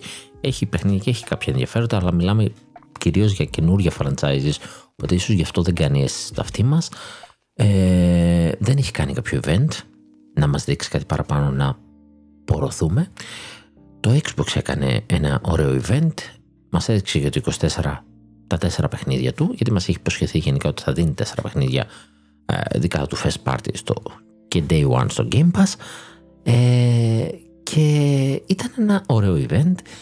Βέβαια, για άλλη μια φορά βλέπεις ότι το Xbox, η Microsoft δεν έχει τρόπο να σε πορώσει, ενώ έχει ανακοινώσεις καλές, δεν το έχει με το hype ρε φίλε, ενώ η Sony είναι το ακριβώς αντίθετο. Είναι full hype, ακόμα και αν δεν αξίζει το παιχνίδι δεν το έχει. Nintendo νομίζω είναι λίγο πιο στη μέση. Και ανάλογα το franchise. Δηλαδή, αν είναι κανένα Mario, κανένα Zelda, θα κάνει καμία κίνηση. Για τίποτα άλλο δεν θα κάνει τίποτα. Α, λοιπόν, τι έχουμε, έχουμε το Avowed. Πρώτα είναι για το φθινόπωρο του 24, δεν έχουμε ακριβή ημερομηνία. Xbox Series X, S, PC και Cloud. Τι πρωτότυπο, Day One on Game Pass, τι πρωτότυπο. Ε, με ένα πολύ ωραίο εικαστικό, ε, ωραίο εξώφυλλο, πολύ έτσι άρρωστο, μ' αρέσει α, μας έδωσε μια μικρή ιδέα μέσα από το παιχνίδι. Δεν ήταν αρκετή για μένα. Ήταν έτσι πώς να το πω λίγο έτσι πολύχρωμο πράγμα ρε παιδί και το εξώφυλλό του κιόλας είναι ένας σκελετός που έχει χρώματα, κλαδιά, ιστορίες. Κάτι κάτι κάπου το πάει τώρα. Θα, θα μάθουμε. Προφανώς θα το προωθήσει όσον, εν καιρό το Avowed ήταν ένα παιχνίδι που ήθελε να χτυπήσει το Elder Scrolls πριν η Microsoft αγοράσει την Bethesda. Ε, μας έδειξε μάχη, ε, έτσι first person, dual wielding, μέχρι και δύο ώρα πούμε μπορείς να έχεις. Ε, καλή φασούλα αυτό, θα ήθελα να δω πώς δουλεύει. Ε, και μετά μας έδειξε επιλογές στους διαλόγους, αλλά Baldur's Gate φυσικά δεν θα φτάσει το βάθος του Baldur's Gate, αλλά μπορείς να το πεις RPG με αυτά που έδειξε. Δεν ξέρω τι impact θα έχουν ε, οι επιλογές σου, αλλά τέλος πάντων έχει διαλόγους, δείχνει να έχει διαλόγους. Ε, να δούμε πώς τους διαχειρίζεται. Είδα voice acting, οπότε δεν θα κοιμηθούμε πάνω στο διάλογο. Και μετά έκανε και ένα event που έδειξε η αλήθεια είναι χωριστά για το Avowed, το οποίο δεν το έχω δει. Και ίσως εκεί να μου έχουν λυθεί και πορείες. Ε, ξέχασα να το δω αυτό. Ε, γιατί δεν το ανακοίνωσε και πουθενά πανάθεμά τους. Και βγήκανε μετά στο Xbox Podcast και κάνανε ένα extensive ε, ε, μια ανάλυση και ένα είχε interview με τους developers έδωσε βίντεο αυτό πρέπει να κάτσω να το δω κάποια στιγμή anyway μπορεί να μην είμαι χαϊπαρισμένος 100% σίγουρα θα το παίξω OK, okay, το αυτό, τους, δεν το συζητάμε. Το άλλο ήταν το Senua's Saga, το Hellblade 2, το οποίο έρχεται 21 Μαΐου. Αυτό είναι το πιο, μάλλον το πιο ε, γρήγορο που θα έρθει και που έχουμε και ακριβή ημερομηνία. Παρ' όλα αυτά είναι για το Μάιο. Εγώ το είχα για πιο κοντά. Ε, έχει γίνει ένας κακός χάμο για αυτό και από την καλή και από την κακή πλευρά. Το παιχνίδι κάθε φορά που δείχνει πλάνα να δείχνει πόσο φωτορεαλιστικό είναι. Ε, κάποια στιγμή σε κάποια ερώτηση είπαν ότι θα έχει παρόμοια διάρκεια με το προηγούμενο. Το προηγούμενο έχει γύρω στις 8-8,5 ώρες ε, διάρκεια. Για κάποιο λόγο βαφτίσαμε ότι αυτό το παιχνίδι θα έχει 7. Το περίπου είναι και 10 παρεπτόντως. Έτσι και 11. Ε, Επίσης παίζει και πώς παίζει ο καθένας. Το αν θα έχει ε, διάφορα side quest. Ε, το πρώτο δεν είχε και πάρα πολλά πράγματα, αλλά να σου πω κάτι την αλήθεια μου. Εγώ στο πρώτο, ας πούμε, για να καταλάβω λίγο πώς δουλεύουν κάποια πράγματα, γρίφοι και αυτά, τις πρώτες, την πρώτη μια ώρα πρέπει να την έκανα τρεις. Είναι και λίγο σχετικές οι ώρες, έτσι. Δηλαδή, τα ακούγαμε και στο Alan Wake που έλεγε θα είναι 20 ή 18 ώρες, ξέρω εγώ, το main παιχνίδι και όλοι φάγαμε καμιά 30 ώρες minimum. OK. Okay. Και χωρίς να κάνουμε τα πάντα, να ψάξουμε τα πάντα, αν θες τώρα να ψάξεις και τις λεπτομέρειες, έτσι με normal gameplay θα σου πω, όχι του completionist. Ε, είναι λίγο σχετικό αυτό με τις ώρες τέλος πάντων δεν θα είναι ένα μεγάλο παιχνίδι. OK. Okay. Θα ήθελα να είναι στο 20ωρο. 15ωρο με 20ωρο. Ρεαλιστικό gameplay, έτσι. Σε normal playthrough. Θα δούμε. Θα μας πει μια ωραία ιστορία, θα μας πει μια αντίστοιχα καλή ιστορία σαν το πρώτο. Το πρώτο είχαμε αυτό το, το gimmick με τους ψιθύρους, με την ψυχασθένεια, το δεύτερο υπόσχεται το ίδιο. Έχει πάλι συνεργαστεί ε, με το Cambridge, νομίζω η Ninja Theory έκανε τη συνεργασία. Ε, κάποιες σκηνές που έδειξαν και δεν είδα πάρα πολλά ε, είχαν έτσι μια ψυχεδέλεια ρε παιδάκι μου. Θέλω να δω τι ετοιμάζει. OK. Okay. Είχαμε λοιπόν γκρίνια και από τις δύο πλευρές. Και από το πόσο wow είναι και θα είναι τέλειο, το πόσο μικρό θα είναι και άσε μας. Τώρα θα μου πεις, εντάξει, άμα είναι το επόμενο παιχνίδι που θα δούμε αποκλειστικό, να είναι το Μάιο και να είναι και 8 ώρες, λίγο κάπως σου έρχεται, αλλά επειδή όλα αυτά μπαίνουν Game Pass και θα τα παίξουμε από Game Pass, υπάρχει και λίγο μεγαλύτερο συγχώρο χάρτη από τη μεριά του παίκτη που θα ασχοληθεί. Ο παίκτης που θα πρέπει να το πληρώσει.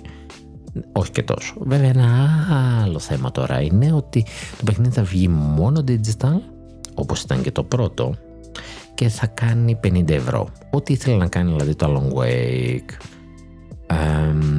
και έπεσε και αυτή η κρίνια και άρχισε και μια παραφιλολογία ότι το Xbox καταργεί το physical. Εν τω μεταξύ το Xbox πρώτον δεν καταργεί το physical, αλλά θέλει να καταργήσει το physical.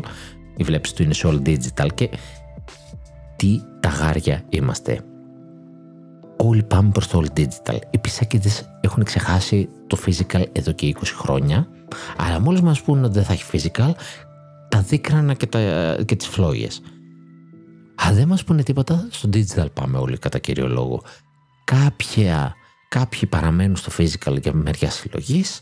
Ε, η Nintendo είναι και λίγο ανάγκη λόγω μεγέθους σου συμφέρει να πάρεις το κασετάκι. Και προσωπικά έχω αρχίσει και το μετανιώνω και όταν βλέπω κάτι ξεφτυλιστικές τιμές, κάποια παιχνίδια που παραμένουν εγκατεστημένα μόνιμα στην κονσόλα μου, τα αγόρασα digital παρότι τα είχα κασετάκι για να μην ψάχνω το κασετάκι. Δηλαδή τώρα Master Hunter Rise έχω παίξει και συνεχίζω και παίζω. Ευαργέμαι να ψάξω που είναι το κασετάκι. Το, το ξεφτύλισε σε τιμή και το πήρα. Και το έχω digital, όλο κατεβασμένο και μου πιάνει παραπάνω χώρο και το έχω μόνιμα εκεί. Ανά πάσα στιγμή να το ξεκινήσω να το παίξω. Είναι θέμα του μέσου αυτό. Εντάξει, οι δεν είναι λίγο παραπάνω συλλέκτες, αλλά άμα μου βγάλει ένα Switch 2 με 512 M2 SSD ε, και μπορώ να κάνω επέκταση δεν ξέρω εγώ τι το σκεφτώ. Δεν θα πάω στο κασετάκι μπορώ, μπορεί να μου βγάλει το κασετάκι αν θέλει από εκεί Τέλος πάντων, κλείνει το τμήμα. Υπάρχει μια φήμη ότι το Xbox θέλει να κλείσει το τμήμα που κάνει το distribution για τα physical. Όχι γιατί θα εγκαταλείψει τα physical, γιατί απλά θα το δώσει έξω, θα το δώσει έξω να το κάνουν και δεν θα το κάνει αυτή. Δεν αξίζει γιατί δεν πουλάει ρε φίλε physical ούτως ή άλλως στο Xbox. Δεν υπάρχει λόγος να έχει τμήμα. Δεν ασχολείται κανένας. Τα παίρνει στο Game Pass. Οπότε θα τα δίνει σε κανένα να βγάζει και πόσα κομμάτια να βγάλει για τους συλλέκτες και τελείωσε. Γιατί να κρατάει ολόκληρο τμήμα. Κρίνια πάλι. Τι θα γίνει με τους λογαριασμούς μας, θα χάσουμε τους λογαριασμούς μα, θα κάνουμε. Ε, έχει 20 χρόνια Steam. Δεν λέω ότι δεν είναι ένας legit φόβος με την έννοια ότι μπορεί να κλείσει μια εταιρεία. Πα πάλι να κλείσει Microsoft. Θα σου κλείσει τελείω τους και δεν μπορείς να κατεβάσεις τα παιχνίδια σου. Είναι λίγο δύσκολο όσο χάλια και αν πάνε τα πράγματα. Ε, βέβαια εδώ να κάνω μια, μεγα... μια παρένθεση μεγάλη μικρή δεν ξέρω πώς θα πάει. Θα προσπαθήσω να είναι μικρή. Κάποτε υπήρξε και μια ε, κουβέντα ε, από στέλεχος της Ubisoft που την έχουν ξεσκίσει όλοι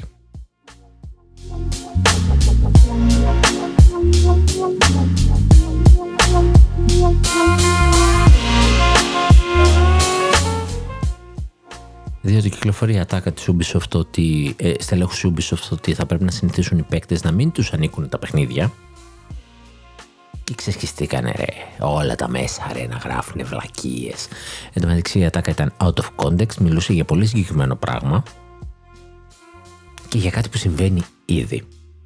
Και μιλούσε για τις συνδρομητικές υπηρεσίες ότι για να επιβιώσουν θα πρέπει ο παίκτης να συνηθίσει να μην το έχει μιλώντας σε physical. Γιατί λέει, όλοι κάποτε είχαμε ε, ξέρω εγώ, τις συλλογές μας ε, με τις ταινίες στα ράφια μας και πλέον δεν τις έχουμε. Μετανοικιάζαμε.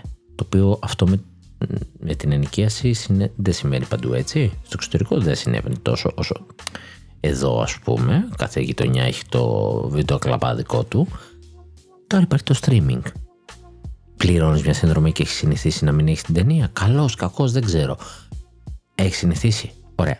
Άρα σου λέω ότι για να επιβιώσει το κάθε μοντέλο συνδρομητικής υπηρεσίας ε, στο gaming, θα πρέπει να γίνει κάτι αντίστοιχο. Το οποίο γίνεται ήδη, πάει προς τα εκεί.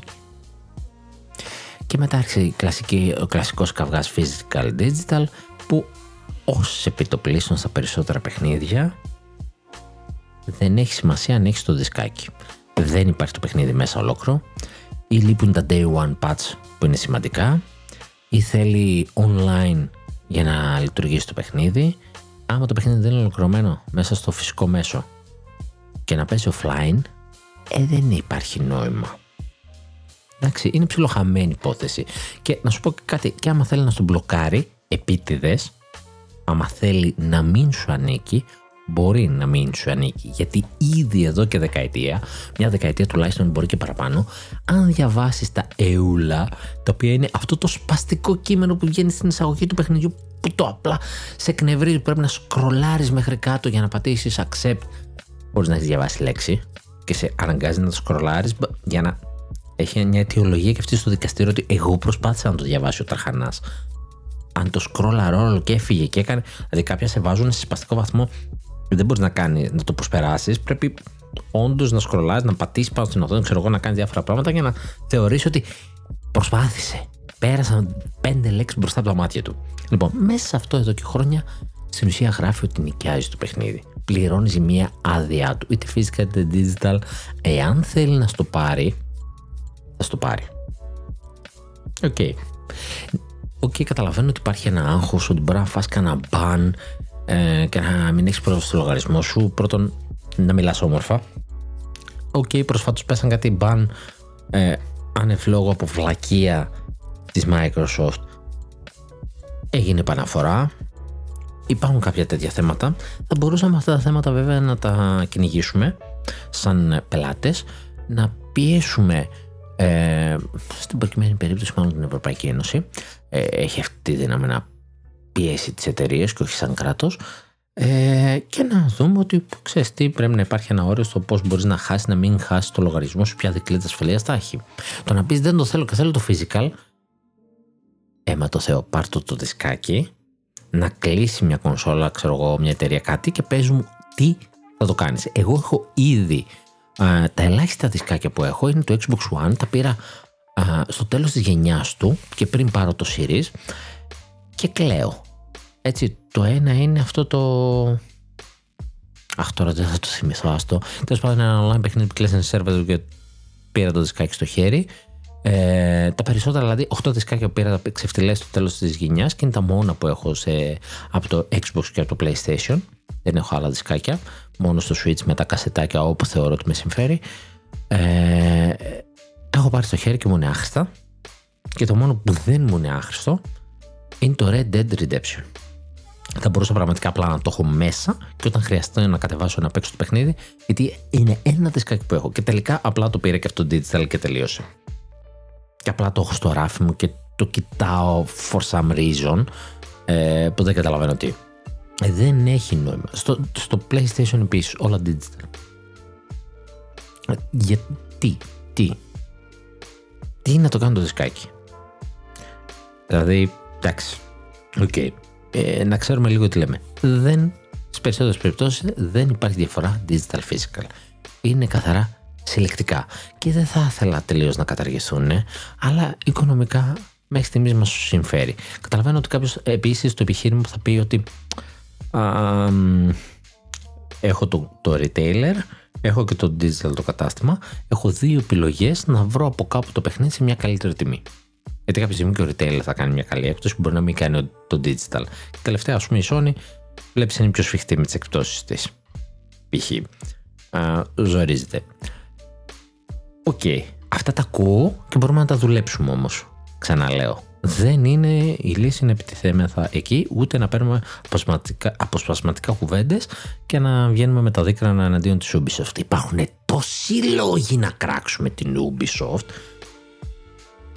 τουλάχιστον να κράξουμε για ένα λόγο βάσιμο.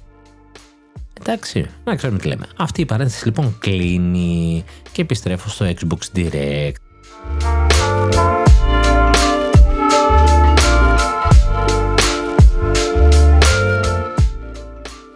Ουλίτσα καφέ και συνεχίζουμε. Άλλα σημείο φοβερό. Αφού λοιπόν είμαστε στα μισά του direct, μας βγάζει να μας δείξει το Visions of Mana. Βγαίνει νέο παιχνίδι Mana. Είναι καλοκαίρι 24 και μας το δείχνει στο Xbox και μας το διευκρινίζει ότι το δείχνουμε γιατί δεν έχει έρθει κανένα παιχνίδι άλλο Mana στο Xbox. Και γενικότερα ξέρουμε τελευταία Square Enix, φυλάκια γεια σας ρε, καμία συνεργασία με το Xbox, έχει κλειδώσει στο PlayStation και τώρα κάνει δειλά-δειλά βήματα. Ήδη έχει ξεκινήσει να βγάλει το Final Fantasy 14 να ξεκινήσει την beta και το καλοκαίρι, αν δεν κάνω λάθος, βγαίνει το νέο DLC να κυκλοφορεί κανονικά το παιχνίδι και για το Xbox. OK, okay, συνδρομούλε τελική. Τέλος πάντων, κάνει κινήσεις να βγάλει και κάτι της στο Xbox και το προμοτάρισε ότι θα έρθει Visions of Mana στο Xbox για πρώτη φορά μετά από 15 χρόνια. Καλό θα ήταν να μας φέρεις και τα δύο άλλα Mana, τουλάχιστον υπάρχει όλη η σειρά. Γιατί τα έχεις σε άλλες κονσόλες ε, και μάλιστα προσφάτως τα άλλα δύο μπήκαν και στο, στη συνδρομή του PlayStation. Εντάξει λίγο, OK. Okay. Κάπου εκεί βγήκαν και κάτι Xboxάδες να πούνε ah, Day one on Game Pass Visions of Mana. Δεν ξέρεις πόσο θα ήθελα να είχες δίκιο. Δεν έχεις. Και δεν δέχεσαι να σου πούνε ότι δεν έχεις. Εκεί έφυγε ένας άλλος με ban, α, podcaster και αυτός, γράφει στις σελίδες, δεν έχει σημασία βέβαια, αλλά θέλω να σου πω ότι δεν έφυγε καν fanboy. Ε, έφυγε να πάνε εκεί γιατί είπαν ότι by default είδες φίλε Visions of Mana σε Xbox Direct και είπες Game Pass, δηλαδή λίγο cool. Και αυτό αφού έχουν περάσει δύο-τρεις μέρες που γράφουμε από κάτω, οι μισοί ρωτάνε Αλήθεια θα έρθει; Και άλλοι γράφουμε ρε παιδιά δεν θα έρθει. Χαλαρώστε, όχι. Αλλά δεν κάνει ένα στον κόπο να γκουγκλάρει δύο δευτερόλεπτα όχι αυτός που το έγραψε, οποιοδήποτε από κάτω και είναι όλη η φάση.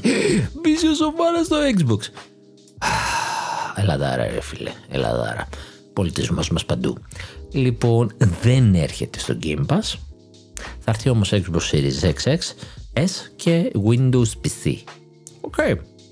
Βέβαια, έτσι όπως το τοποθετεί αυτό, είναι σαν λες και το έχεις στήσει για Xbox. Γιατί όταν λέει Xbox ή Windows PC, όταν λέει Windows PC, συνήθως εννοείς στο Windows Store. Ε, δεν θα προμοτάρει ότι θα έρθει στο Steam. Οπότε συνήθως παιχνίδια που είναι και στα δύο μπαίνουν εκεί Game Pass. Ή έχει λίγο ένα, ένα hint θα μπορούσε. Ε, δεν ξέρω αν το σκέφτονται και κάνει καμιά ανακοίνωση πιο μετά. Α, δεν νομίζω. Εκτός αν τόσο δεν πιστεύει ότι θα πάει, το θα περπατήσει τόσο πολύ. Βέβαια, πάρα πολλές φορές το έχω σκεφτεί για πάρα πολλά παιχνίδια ότι. Δηλαδή τώρα, όταν έχεις το Mana που είναι Square Enix και τέλος πάντων είναι συνδεδεμένο με Ιαπωνία και θα πουλήσεις το PlayStation, θα πουλήσεις το Switch, ποιος θα το πάρει στο Xbox; Αν κάποιος έχει μόνο Xbox και δεν έχει μέσο δηλαδή να το πάρει από αλλού, πιθανότατα δεν έχει ιδέα και τι είναι το Mana. Θα το δοκιμάσει; Πόσοι θα είναι αυτοί; Σε συμφέρει πιο πολύ να το βάλεις στο pass και να το γνωρίσει κόσμος από εκεί και να ψαχτεί με το franchise σου. Σε κάτι της περιπτώσεις δηλαδή συνέχεια σκέφτομαι ότι αυτά είναι για pass ακριβώς γιατί είναι παιχνίδια που δεν συνηθίζονται στον κόσμο του Xbox.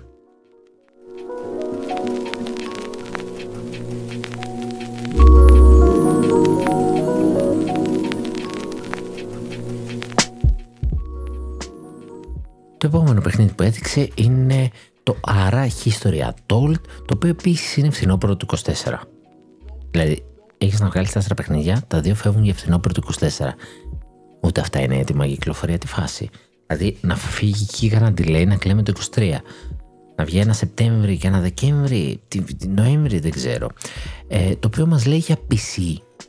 Έκπληξη αυτό. Γιατί περίμενα θα υπάρχει κάποιο port για κονσόλα. Έχει τέσσερις κυκλοφορίες που να θυμάσαι. Και τη μία την κλειδώνω στο PC. Το έχουμε πεις είναι παιχνίδι πισάδικο αυτό. Κάτω ψέματα, είναι strategy, αλλά λίγο μου κλωτσάει. Ε, Ω προς το τι θα δώσεις φέτος, ρε παιδί μου, από τα δικά σου μιλάμε πάντα. Ε, Day One PC Game Pass. Okay. Ε, strategy από παλιούς developer του Civilization και φαίνεται ε, έτσι θα έχει προσέγγιση να κάνει την ανάπτυξή σου είτε θες στρατιωτικά είτε θες ε, με άλλους τρόπους για να κερδίσεις το παιχνίδι το οποίο είχε και το Civilization OK, okay, ενδιαφέρον φαίνεται, θα ήθελα να το δω και μετά σκάει το πολύ πολύ ενδιαφέρον Indiana Jones and the Great Circle 24 launch γενικά χωρίς κάτι παραπάνω ε, πολλοί λέγανε ότι αυτό δεν είναι τόσο μακριά όσο λένε. Τώρα δεν ξέρω. Είδαμε και gameplay, δεν είδαμε κάτι πολύ αρχικό. Ε, ίσως δεν θέλουν να δεσμευτούν ε, ούτε καν ότι θα είναι στο πρώτο τέταρτο ξέρω του χρόνου γιατί θέλουν να σιγουρευτούν να βγει full του μπανού. OK. Okay. Ε, Xbox Series XS και PC Day One Game Pass θα έχει τη φάτσα του Harrison Ford αλλά τη φωνή του Troy Baker. Εν τω μεταξύ ψάρωσα. Ε, ακούς τη φωνή και λες ότι μοιάζει με του Χάρισον Φόρτ. Απλά έτσι κάποια ιδιαίτερα χαρακτηριστικά που έχει ο Χάρισον όταν παίζει και το παίζει ειδικά τον Ιντιάνα ε, δεν υπήρχαν και εκεί κάπου λέω κάτι παίζει εδώ. Εγώ έλεγα AI είναι. Την έχουν βάλει εκεί πέρα να μοιάζει η φωνή και είναι τελικά ο Τρόι Μπέικερ και εδώ και ετοιμάζεται στο παιχνίδι από τους δημιουργούς του Wolfenstein τη Machine Games η οποία είναι κομμάτι της ε, Bethesda οπότε είδαμε και λίγο το του Howard. το ήταν το ανησυχητικό. Πολύ το του Howard είδαμε λίγο gameplay. Θα είναι έτσι εκείνης της εποχής θα θυμίζει η Diana σαν τις ταινίες του Indiana Jones. Νομίζω είναι ανάμεσα στην δεύτερη και τρίτη ταινία του Indiana. Πολύ ωραίο σχεδιαστικά έτσι ωραία γραφικά. Πολύ πολύ ψημένος και γι' αυτό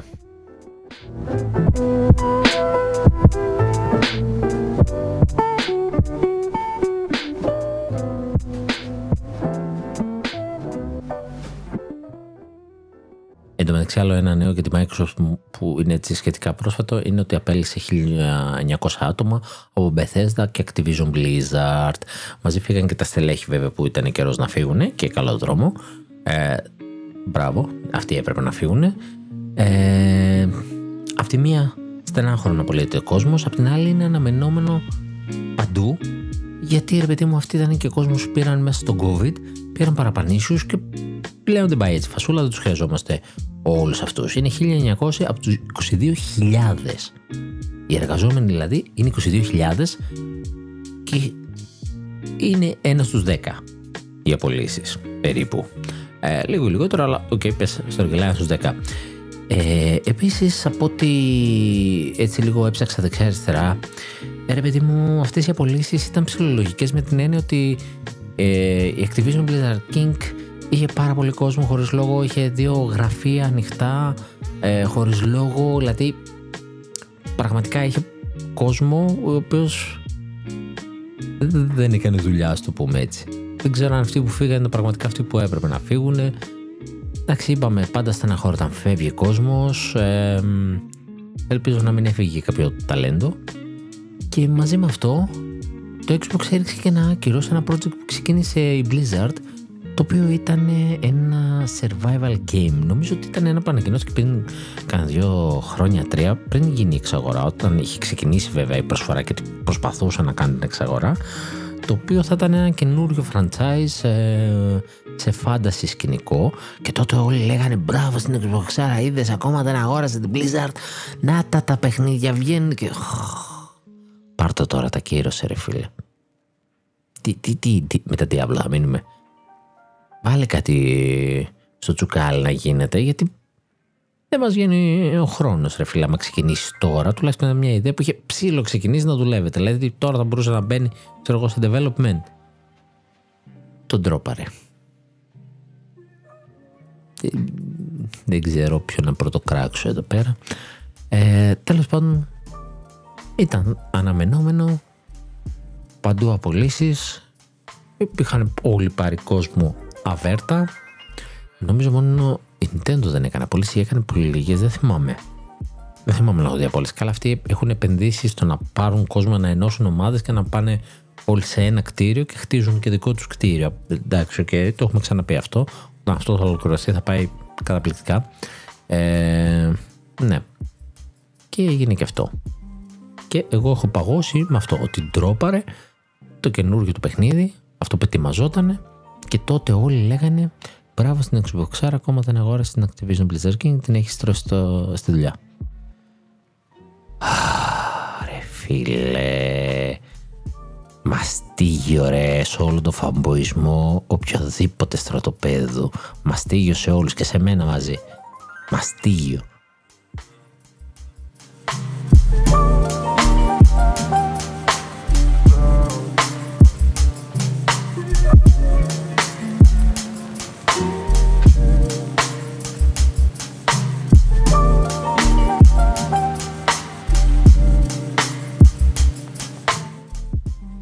Και πάμε στο Palgold. Πω, πω, έχουμε φάει τη μια ώρα και, και τώρα θα πιάσω Palgold. Εντάξει, έχω τόσες πολλές σκέψεις για αυτό το παιχνίδι, για όλη αυτή την ιστορία που έχει γίνει. Πιο πολύ η ιστορία και οι συζητήσεις που γίνονται πάνω σε αυτό με τσατίζουν παρά το ίδιο το παιχνίδι. Ε, ελπίζω να μην ξεχάσω τίποτα γιατί πραγματικά πρέπει να τα καταγράψω. Είναι πολλές οι λεπτομέρειες που ήθελα να, να, να ασχοληθώ και πολλά τα χαζά που έχω ακούσει. Ε, Palgold. Palgold. Ε, είναι ένα παιχνίδι τύπου Pokemon και έγινε ένας πανικός. Θα μου πεις είναι το πρώτο παιχνίδι τύπου Pokemon. Όχι. Εδώ είχαμε τα Digimon κάποτε. Είχαμε το Temtem τελευταία. Δεν πούλησε κανένα όμως 7 ή 9 εκατομμύρια μέσα στην πρώτη εβδομάδα. Έκανε πωλήσεις, ρυθμό πωλήσεων μάλλον, όχι πωλήσεις, αντίστοιχες του Pokémon. Έτσι και το Pokémon πρώτης εβδομάδας, ας πούμε, μπορεί να πουλήσει αυτά τα νούμερα. Μιλάμε για αριθμό πωλήσεων, θα το διευκρινίσω αυτό. Ε, το παιχνίδι είναι 30 ευρώ. Να το πω αυτό. Είναι early access, δεν είναι τελειωμένο. Το παιχνίδι, αυτέ, αυτές οι πωλήσεις που αναφέρω είναι στο PC, βασικά στο Steam. Ε, έχει βυθίσει λίγο το σερβερ. Το έχει γκρεμίσει λίγο, γίνεται ένας πανικός. Και υπάρχει και στο Xbox, στο Game Pass ε, και εκεί έχει μπει κόσμος. Ακριβώς δεν ξέρουμε, αλλά ε, μια εκτίμηση που είδα τον πρώτο καιρό δεν είχε περάσει ούτε το εκατομμύριο. Τώρα εντάξει, το θέμα είναι και πόσο κόσμος θα μείνει, ρε φίλε, γιατί πολλοί κόσμος θα μπει ειδικά στο Game Pass να το δοκιμάσει και πολλοί κόσμος θα τα αγοράσει γιατί έχει γίνει ντόρος. Το αν θα κρατήσει τον κόσμο του είναι ένα άλλο θέμα. Πάμε παρακάτω. Ε, το παιχνίδι λοιπόν είναι early access και επειδή είναι early access δεν μπορεί να κυκλοφορήσει σε Switch και σε, σε PlayStation. Κυκλοφορήσει το Xbox το οποίο έχει μια αντίστοιχη το Game Preview ένα αντίστοιχο project του Early Access οπότε απλά επειδή και η ίδια εταιρεία δηλώνει ότι προς το παρόν δεν έχουμε σχέδια για το PlayStation στο μυαλό μου είναι ξεκάθαρο δεν έχεις σχέδια γιατί δεν μπορείς να το βάλεις PlayStation και να, δεν είναι δικό σου θέμα το αν έχεις σχέδια. Πες ότι αυτή τη στιγμή εσύ θέλεις να βγάλεις το PlayStation. Δεν μπορείς. OK. Okay. Δεν μπορείς γιατί το παιχνίδι είναι υπό ανάπτυξη. Δεν είναι σε καλή κατάσταση και δεν θα το βάλει το PlayStation χωρίς να έχει κάποιο πρόγραμμα. Λέει, το άλλο λέει Game Preview. Αν το αγοράσεις, σου λέει εγώ δεν φέρω ευθύνη. Σου γράψα Game Preview με μεγάλα γράμματα. Το PlayStation δεν έχει κάποιο τέτοιο project. Αν πας το αγοράσεις 30 ευρώ και πεις ρε φίλε, αυτό έχει προβλήματα, μετά θα θες να πάρεις 30 ευρώ πίσω από το PlayStation. Και δεν θα το κάνει αυτό. OK; Okay. Άρα αυτή τη στιγμή κυκλοφορεί σε Xbox και PC. Αυτό στο μυαλό κάποιον μεταφράζεται σαν αποκλειστικότητα του Xbox. Πρακτικά αυτή τη στιγμή είναι console exclusive, το οποίο επίσης ξεχνάνε κάποιοι σαν να μην υπάρχουν τα PC, να λένε αποκλειστικό του Xbox. Ε, Xbox PC είναι console exclusive, καλό είναι να μιλάμε με ακρίβεια. Ε, τυπικά είναι, αλλά γιατί το διευκρινίζω. Πρώτον είμαι τυπολάτρης, ναι, μου αρέσει να λέω έτσι πως είναι τα πράγματα. Ε, και δεύτερον, πάλι, τι λέγαμε πριν, έχουμε τα άρα Xbox, άρα αποκλειστικά, άρα μας έφερες. OK, okay, προφανώς πλήρωσε και το έφερες στο Game Pass, ναι. Προφανώς πλήρωσε και λίγα. Του συνέφερε το, του Palworld, σου λέει πάρτα από εκεί, μια χαρά, τι θα πουλήσαμε, τι θα πουλούσαμε στο Xbox, ψυχή δεν θα νοιαζόταν και ήδη που υπάρχει το Game Pass σιγά τον κόσμο που έχει, μιλάμε στο Steam, γίνεται πανικός. Στην Epic πήγανε και κάνανε συμβούλιο το Σαββατοκύριακο γιατί έπεσε ο σερβερ από τον κόσμο και υπολειτουργούσε και έπρεπε να κάνουν δουλειές να ρε παιδί μου να το φτιάξουν. Ε, ναι, OK. Okay. Τι; Να μας πεις τι; Και εμείς πανηγυρίζουμε ότι το Xbox έχει αυτό το αποκλειστικό και όποιος πει το αντίθετο είσαι σονάκια που ζηλεύεις.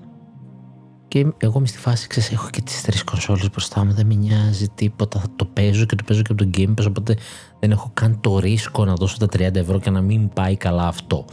Και επειδή στο Game Pass το παίζω και στο PC και στο Xbox και μια χαρά, το παίξα και στα δύο και το δοκίμασα. Και... και έφαγα μπαν. Έφαγα μπαν ρε φίλε γιατί το είπα. Γιατί υπερασπίστηκα το προηγούμενο λάθος που είπαμε πριν με τον ε, φίλο podcaster που είπε για το ότι το Vision of Mana δεν είναι Day One on Game Pass και όταν διευκρινίσαμε ότι ούτε αυτό είναι αποκλειστικό, δεν έκανε κάτι φοβερό το Xbox, δεν έκλεισε κάποια αποκλειστικότητα είτε χρονική είτε μόνιμη, απλά το παιχνίδι είναι σε early access, δεν μπορεί και να θέλει, δεν πάει να πει ότι ε, δεν μπορεί και να θέλει δεν μπορεί, δεν είναι, δηλαδή δεν μπορούμε να δοξάσουμε το Xbox για αυτό το πράγμα. OK, okay, είναι θέμα ανάπτυξης, δεν μπορούμε να το δοξάσουμε. Αν το δοξάσουμε, πάμε τώρα να το δούμε ανάποδα, αν θέλουμε να το δοξάσουμε, μας έφερε αυτή την παιχνιδάρα, κάποιος να τους πει ότι το Palworld στο Xbox είναι δύο εκδόσεις πίσω, τώρα νομίζω είναι μία, έδωσε ένα update ε, αυτές τις μέρες, και επειδή το Xbox δεν διευκολύνει το Palworld, και θέλω να, να πω ότι είναι ηλίθια μετά την πρώτη μέρα, δεύτερη μέρα του launch δεν την διευκολύνει παραπάνω, άσχετα αν παίζανε μερικές χιλιάδες στο Xbox μου κάνει τόσο ντόρο, κάποιος θα το τσιμπήσει και θα το δοκιμάσει και θα το κάνει. Πέρα λοιπόν που είναι μια έκδοση πίσω, τις πρώτες μέρες ήταν δύο εκδόσεις πίσω, με ό,τι αυτό σήμαινε. Έτσι, δηλαδή βγήκε πολύ πιο πόλη στο PC. Γενικά το παιχνίδι είναι πόλη, να πω για early access. Είναι πολύ τίμιο early access. Αλλά η Xbox έδωση είχε κάποια bugs που σχεδόν day one στο Steam δεν είχαν. Ήταν πολύ καλύτερο. Και πέρα από αυτό λοιπόν, επειδή δεν έχει dedicated servers, γιατί έχει μια διαδικασία για το Xbox για να κλείσει dedicated servers, κουράστηκε με το είπα, ε, και επειδή δεν τους έχει διευκολύνει σε αυτή τη διαδικασία, στο Xbox είναι 2 με 4 άτομα co-op. Στο PC είναι 32 άτομα co-op. Το νιώσαμε λίγο. Αν θες λοιπόν να πεις μπράβο στην Xbox άρα, ρίξε ένα χέσιμο που ακόμα έχουν περάσει τόσες μέρες, έχει πουλήσει 9 εκατομμύρια, έχω την εντύπωση. Ή, ή 9 ή 7. Και ακόμα δεν έχει τρέξει να της δώσει την dedicated server. Να δώσει και λίγο να πει: Παιδιά, παίξτε Palworld εδώ, εδώ, με στη συνδρομή, πάρτε. Και να το εκτινάξει. Γιατί να μην το προωθήσει; Για να μην το βάλει μπροστά μπροστά στο store. Τι της κόστησε να το φέρει στο pass; Τίποτα. Παιχνίδι που δεν ήξερε κανείς, στούντιο που δεν ήξερε κανείς και ήταν και early access. Τίποτα δεν θα έχει δώσει. Αν έχει δώσει 5 εκατομμύρια, θα είναι χαζή, ας πούμε. Βλέποντας το τι λεφτά έδωσε σε άλλα στούντιο, έτσι. Αντίστοιχα, τι έλεγε για άλλα στούντιο. 5-10 βαριά. Αλλά πρέπει να δοξάσουμε την Xbox γιατί έφερε το πάλγο στο Game Pass. Και ήταν ο λόγος που έφαγα μπαν. και ναι, το εκτύπωσα, το έκανα κορνίζα και το έχω βάλει μαζί με τα λοιπά πτυχία και άλλες σημαντικές στιγμές της ζωής μου. Έριξα, έριξα λίγο ραντ και δεν έχω τελειώσει. Έχω λίγο ακόμα. Ας πιω λίγο καφέ.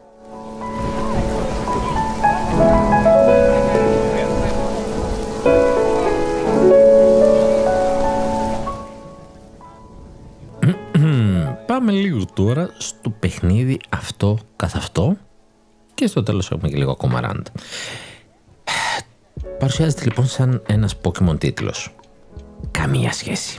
Η ομοιότητα είναι ότι έχεις Pulse, τα οποία είναι τα Pokemon, και έχεις τα Pal Spheres, οι οποίες είναι οι Pokeball, για να πιάσεις τα Pulse και αυτά μπορείς να τα χρησιμοποιήσεις στη μάχη. Οι ομοιότητες εδώ τελειώνουν. OK. Okay. Το Pal λοιπόν είναι ένα survival crafting game. Ε, νομίζω το ίδιο το στούντιο που έφτιαξε αυτό έφτιαξε και το Craftopia, απλά πρόσθεσε τα Pals. Ή ένα πολύ ωραίο παράδειγμα επίσης που άκουσα είναι το Ark, Evolution Ark, το online game, το MMO, αλλά αντί να έχεις δεινόσαυρους, έχεις Pals. Το κρατάμε αυτό. Στο παιχνίδι τι πρέπει να κάνουμε, πρέπει να μαζέψουμε resources, να σπάσουμε πέτρες, να κόψουμε ξύλα, να φτιάξουμε βάση, να φτιάξουμε κτίρια και έχουμε και τα pals. Τα pals λοιπόν είναι πλάσματα, είναι ζώα, κανονικά. Έτσι μοιάζει πιο πολύ με ζώα παρά με Pokemon. Καλά θα μου πεις και τα Pokemon εμπνευσμένα από τα ζώα είναι αυτό. Ε, και αυτό θα το χρησιμοποιήσουμε παρακάτω αυτό το πράγμα. Ε, τα οποία όμως μπορείς να στρώσεις τη δουλειά στη βάση, να κάνουν πράγματα, εκτός από τη μάχη. Mm, άρα έχεις βοηθούς. Για να μην πω σκλάβους. Το, η PETA. Παγκόσμιος Οργανισμός, ε, ε φιλόζωος οργανισμός. Ε, έχει ρίξει κράξιμο για το παιχνίδι. Εντάξει. OK. Okay. Ε, σε κάποια σημεία έχει δίκιο, όχι όλα, αλλά σε κάποια σημεία ναι, χτυπάει λίγο κάποια πράγματα και χτυπάει και από την αντίθετη πλευρά και από τη μεριά των ανθρώπων και την εκμετάλλευση. Λοιπόν, μαζεύεις λοιπόν τα τερατάκια σου, τα πάλ σου, τα βάζεις εκεί να κόβουν ξύλα, ξέρω εγώ, ή να φτιάχνουν αντικείμενα. Ε, μπορείς να προχωρήσεις αρκετά τη βάση σου και να γίνει μια γραμμή παραγωγής, ε, να παράγουν ξύλο και πέτρα, να δημιουργούν, να φτιάχνουν όπλα. Έχει και όπλα το παιχνίδι. Ναι, τόσο μοιάζει με Pokemon. Ε, και να δουλεύεις στον αυτόματο. Ναι, ναι. Μπορείς να έχεις λοιπόν pulse για τη μάχη. Τα πετάς στη μάχη, συμμετέχουν χωρίς εσύ να έχεις κάποια συμμετοχή στη μάχη πέρα από αυτά που κάνεις εσύ σαν παίκτης. Δηλαδή, έχεις ένα παλ μπροστά σου, πετάς το δικό σου του παλ, αυτό αυτόματα κάνει κάποιες κινήσεις και εσύ κάνεις τις δικές σου. Βγάζεις το σπαθί σου, ξέρω εγώ, και κοπανάς το παλ παρέα με το παλ σου. Δεν ακούγεται πολύ καλά έβηχα αυτό με το παλ. Ε, μπορείς να κάνεις κάτι ως εντολή στο παλ. Μπορείς ε, έχουν όλα, μπορούν να ξεκλειδώσουν όλα με αντικείμενα, φτιάχνεις αντικείμενα και όταν το φτιάξεις αυτό, ε, τα πάλι σου έχουν μια, πώς τη λέει, ένα skill, ένα friendship skill, κάτι τέτοιο, κάτι που έχει να κάνει με τον παίκτη. Πολλές φορές είναι passive και υπάρχουν και πολύ ωραία χρήσιμα τέτοια skill και κάποια είναι για τη μάχη. Ένα πολύ γνωστό που είναι και στο τρέιλερ είναι μια λεπουδίτσα της φωτιάς που μοιάζει με το Vulpix το Pokemon το οποίο μπορείς να το πάρεις και να το κάνεις φλογοβόλο. Δηλαδή το παίρνεις αγκαλιά και ρίχνεις φωτιά και το σκες. Κάποιο άλλο βγάζει πολυβόλο και βαράει. Υπάρχει και αυτό. Υπάρχουν κάποια τέτοια skills που είναι για μάχη ή οτιδήποτε.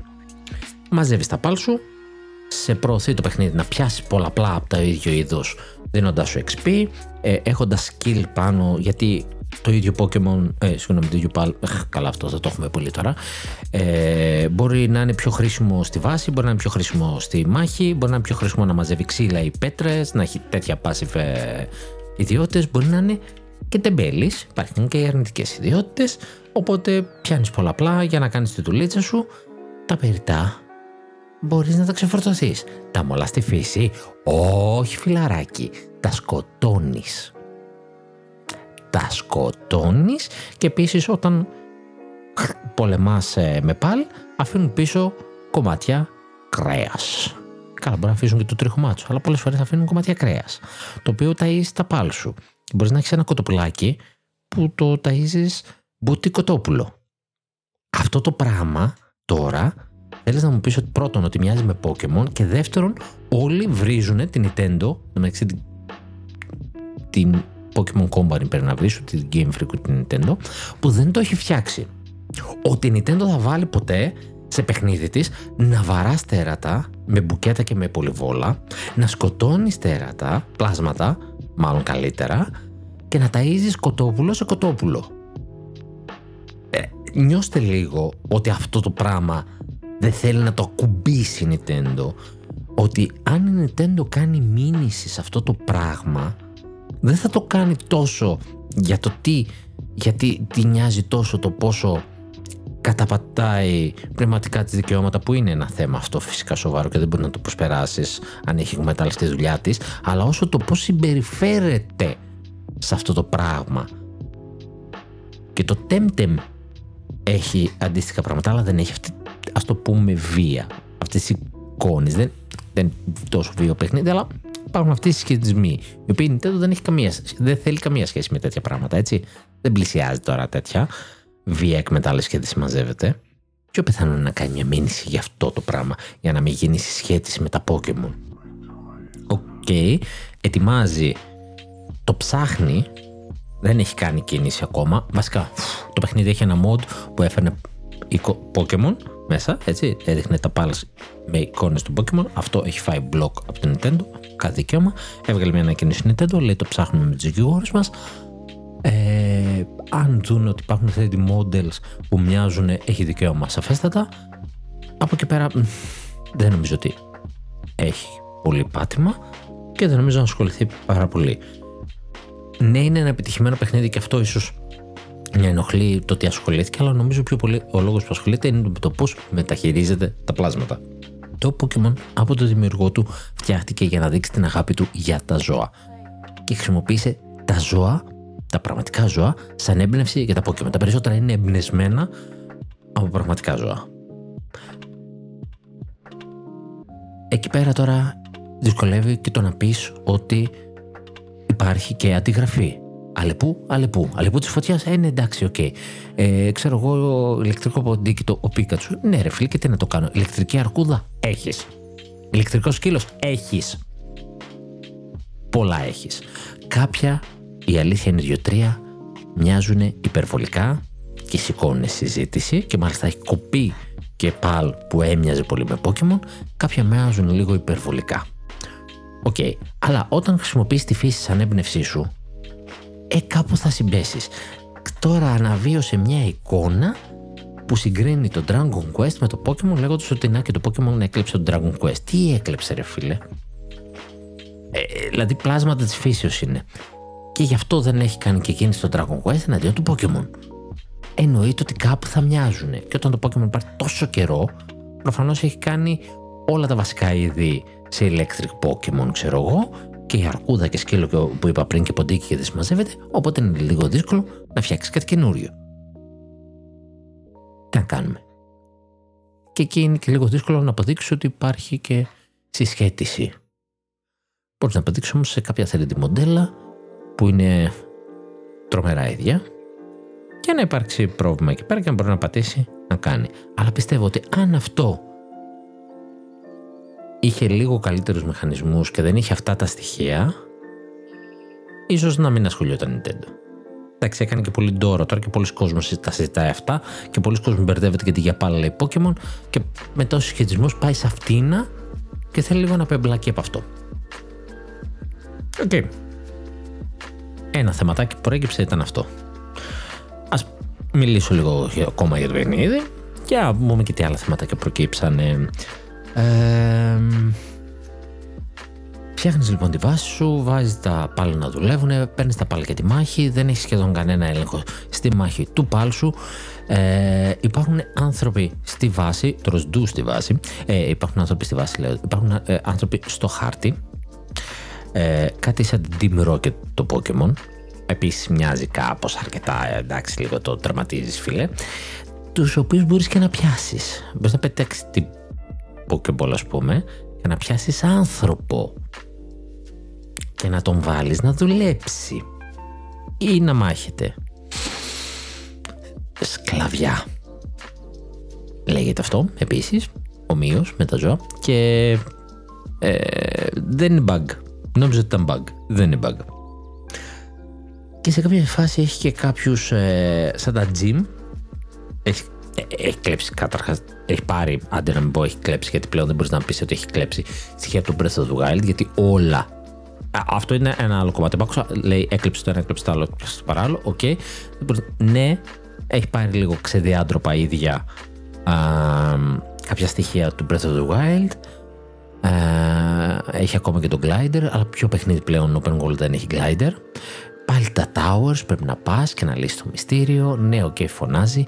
Έχω δει μια περιοχή, μια εκκλησία καρμπόνα από Elden Ring σε φάση είχε και το άγαλμα μέσα. Είχε ένα άγαλμα που τέλος πάντων κάποιε αναβάσμε και λέω Πού το έχω δει; Να βγαίνω απ' έξω να, κάνω, να πάρω το waypoint. Έλεγε First Church, νομίζω. Και ήταν το Church of Marika. Αν θυμάμαι καλά, δεύτερο, τρίτο, τέταρτο, δεύτερο, τρίτο κάπου εκεί waypoint ε, στο Elden Ring. Ε, και μου κάνει πολύ ίδιο. Ναι. Παίζει πολύ οριακά με τη μήνυση. Και είναι κάτω από το όριο, είναι λίγο κάτω από το όριο. Παίρνει τόσο όσο.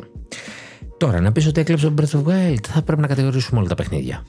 Τουλάχιστον αν έχει τα κότσια να πει εμπνεύστηκα από τον Breath of Wild, θα έχει και μια άλλη αντιμετώπιση. OK, okay, πάμε παρακάτω. Ε, έχει, αυτή η πύργη πρέπει να λύσει το μυστήριο. Έχει κάποιους δυνατούς παίκτες ε, που πράγμα πράγμα άμα δεν παίξει σκοπ δεν βγαίνει. Και δες τώρα τη φάση ή πρέπει να, κάνεις, ε, να παίξεις με άλλους ή να γίνεις overleveled, να πάρεις όπλο, γιατί με τα βασικά σου, με τα αρχικά σου, με το ξύλο, τόξο και αυτά δεν κάνεις τίποτα από ζημιά και όλη τη ζημιά την κάνει το πάλ σου παίζοντας με τα στοιχεία. Δηλαδή είναι electric, το πρώτο που συναντάς, ε, ο πρώτος boss gym όπως θες πες το, ε, το πρώτο bossάκι που συναντάς είναι μια trainer με ένα τεράστιο ηλεκτρικό την αυτοποντική αρκούδα δεν συμμαζεύεται και χρειάζεσαι ένα παλ της γης. Χώμα. Οκ. Σε κάνει σκουπίδι. Εσύ damage δεν κάνεις. Στα level που υποτίθεται ότι είσαι πρέπει να πας κάπου στο 20 level, αν θυμάμαι καλά. Και στα 35 ζορίστηκα. Έπρεπε να παίξεις με άλλους. Και τα 2 με 4 άτομα που έχει το Xbox στο server μπορεί και να βγαίνει αλλά με πάρα πάρα πολύ προσοχή. Θες να σας πω τι έκανα σε όλη τη μάχη; Dodge.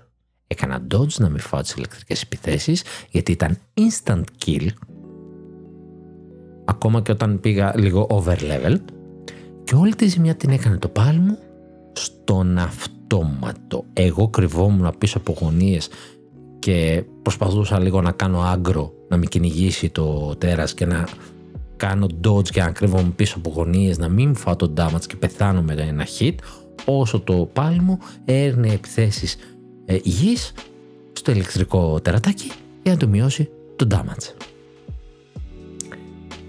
Και ύστερα έλα πες μου μετά από αυτό ότι το Pokemon είναι απαχαιωμένο και το, γενικότερα το turn-based που ακούω πολλούς είναι απαχαιωμένο και είναι μάπα. Αν θεωρείς ότι αυτό ήταν καλύτερη μάχη, sorry bro, αλλά όχι. Παρακάτω μπορεί να στρώνει. Ναι, παρακάτω ξέρω εγώ θα ξεκλειδώσω όπλα. Πολύ κάτω όμως. Ε, βοηθάει και κάνει καλό damage. Πάλι στη μάχη δεν έχεις τρομερή συμμετοχή. Και δεν είναι... Το τόσο καλοδουλεμένο άξιο να πεις ότι σοουλίζει, θα με dodge πυροβολό, dodge πυροβολό, από πίσω το παλ. Ούτε μια βασική εντολή δεν πρέπει να του δώσεις. Πέρα από αυτό το skill που σας είπα που μπορεί να έχει, αν είναι κάτι που έχει να κάνει με τη μάχη, γιατί πολλά από αυτά δεν είναι για τη μάχη. Μπορεί να είναι για traversal, ας πούμε, να, να καβαλάσει, να πετάσει με ένα τέτοιο. Δεν είναι πολύ φοβερή η μάχη για να κράζουμε Pokemon και να λέμε γιατί δεν το έκανες. OK, okay, κράζουμε γιατί δεν έκανες ένα open world ή γιατί το τελευταίο ήταν χάλια σε γραφικά. Θα το θίξω και αυτό. Ε, έχουμε λοιπόν αυτό το θεματάκι. Στη μάχη λοιπόν δεν είναι καλό. Ό,τι είναι καλό στο Pokemon είναι η μάχη. Ψιλο όλοι αδιαφορούν για το βασικό παιχνίδι. Θέλουν μια ωραία ιστορία. Θέλουν να κάτσουν να συλλέξουν Pokemon. Πλέον γίνεται και πολύ πιο εύκολα και έχουν συντονιστεί παίκτες και κάνουν ανταλλαγές και τα μαζεύουν και είναι εύκολο να συμπληρώσει Pokédex και το όλο θέμα που κρατάει την κοινότητα του Pokemon είναι το, το μετά οι μάχες οι online. Έτσι, οι κόντρες οι online είναι. Αυτή τη στιγμή δεν έχει το PAL. Το PAL Gold είπε θα βάλει αρένες και δεν συμμαζεύεται. Πάλι όμως δεν έχεις μια στρατηγική στη μάχη. Δεν υπάρχει εύκολα τρόπος να πάρεις κάτι που δεν μπορεί ο άλλος να κάνει ρε παιδάκι μου. Δηλαδή δεν έχει μια ιδιότητα που, και μια στρατηγική που θα φτιάξει εσύ και τόσο, τόσο βάθος να πεις εγώ έχω κάνει αυτό το συνδυασμό εδώ και δεν είναι εύκολο ή μάτωσα να φτάσω το τέρασμα εδώ. Δεν έχει τέτοιο βάθος. Που ακόμα και το Pokemon που έχει βάθος επειδή έχει δημοφιλία πάλι καταντάει να υπάρχουν ψηλοέτοιμες οδηγίες, στρατηγικές και τις μαζεύεται αλλά και πάλι δεν είναι τόσο απλό. Ε, αυτό είναι το Pokemon. Αυτό πουλάει. Οκ. Αυτό εκεί δεν είναι Pokemon. Προσπαθεί να κάνει, ψέλα τη γράφει για να κάνει τον τόρο και είναι και λίγο ρε παιδάκι με αυτά τα site, αυτή η φίξη τίτλοι που περιμένεις να δεις και έχουν ξεσκιστεί στα κλικ και το βλέπεις παντού να αναγράφεται κάθε μέρα πόσα εκατομμύρια πούλησε και πόσα πούλησε και πόσα πούλησε και μας έχει ζαλίσει και το βλέπεις από την πρώτη μέρα ότι σου έρχεται.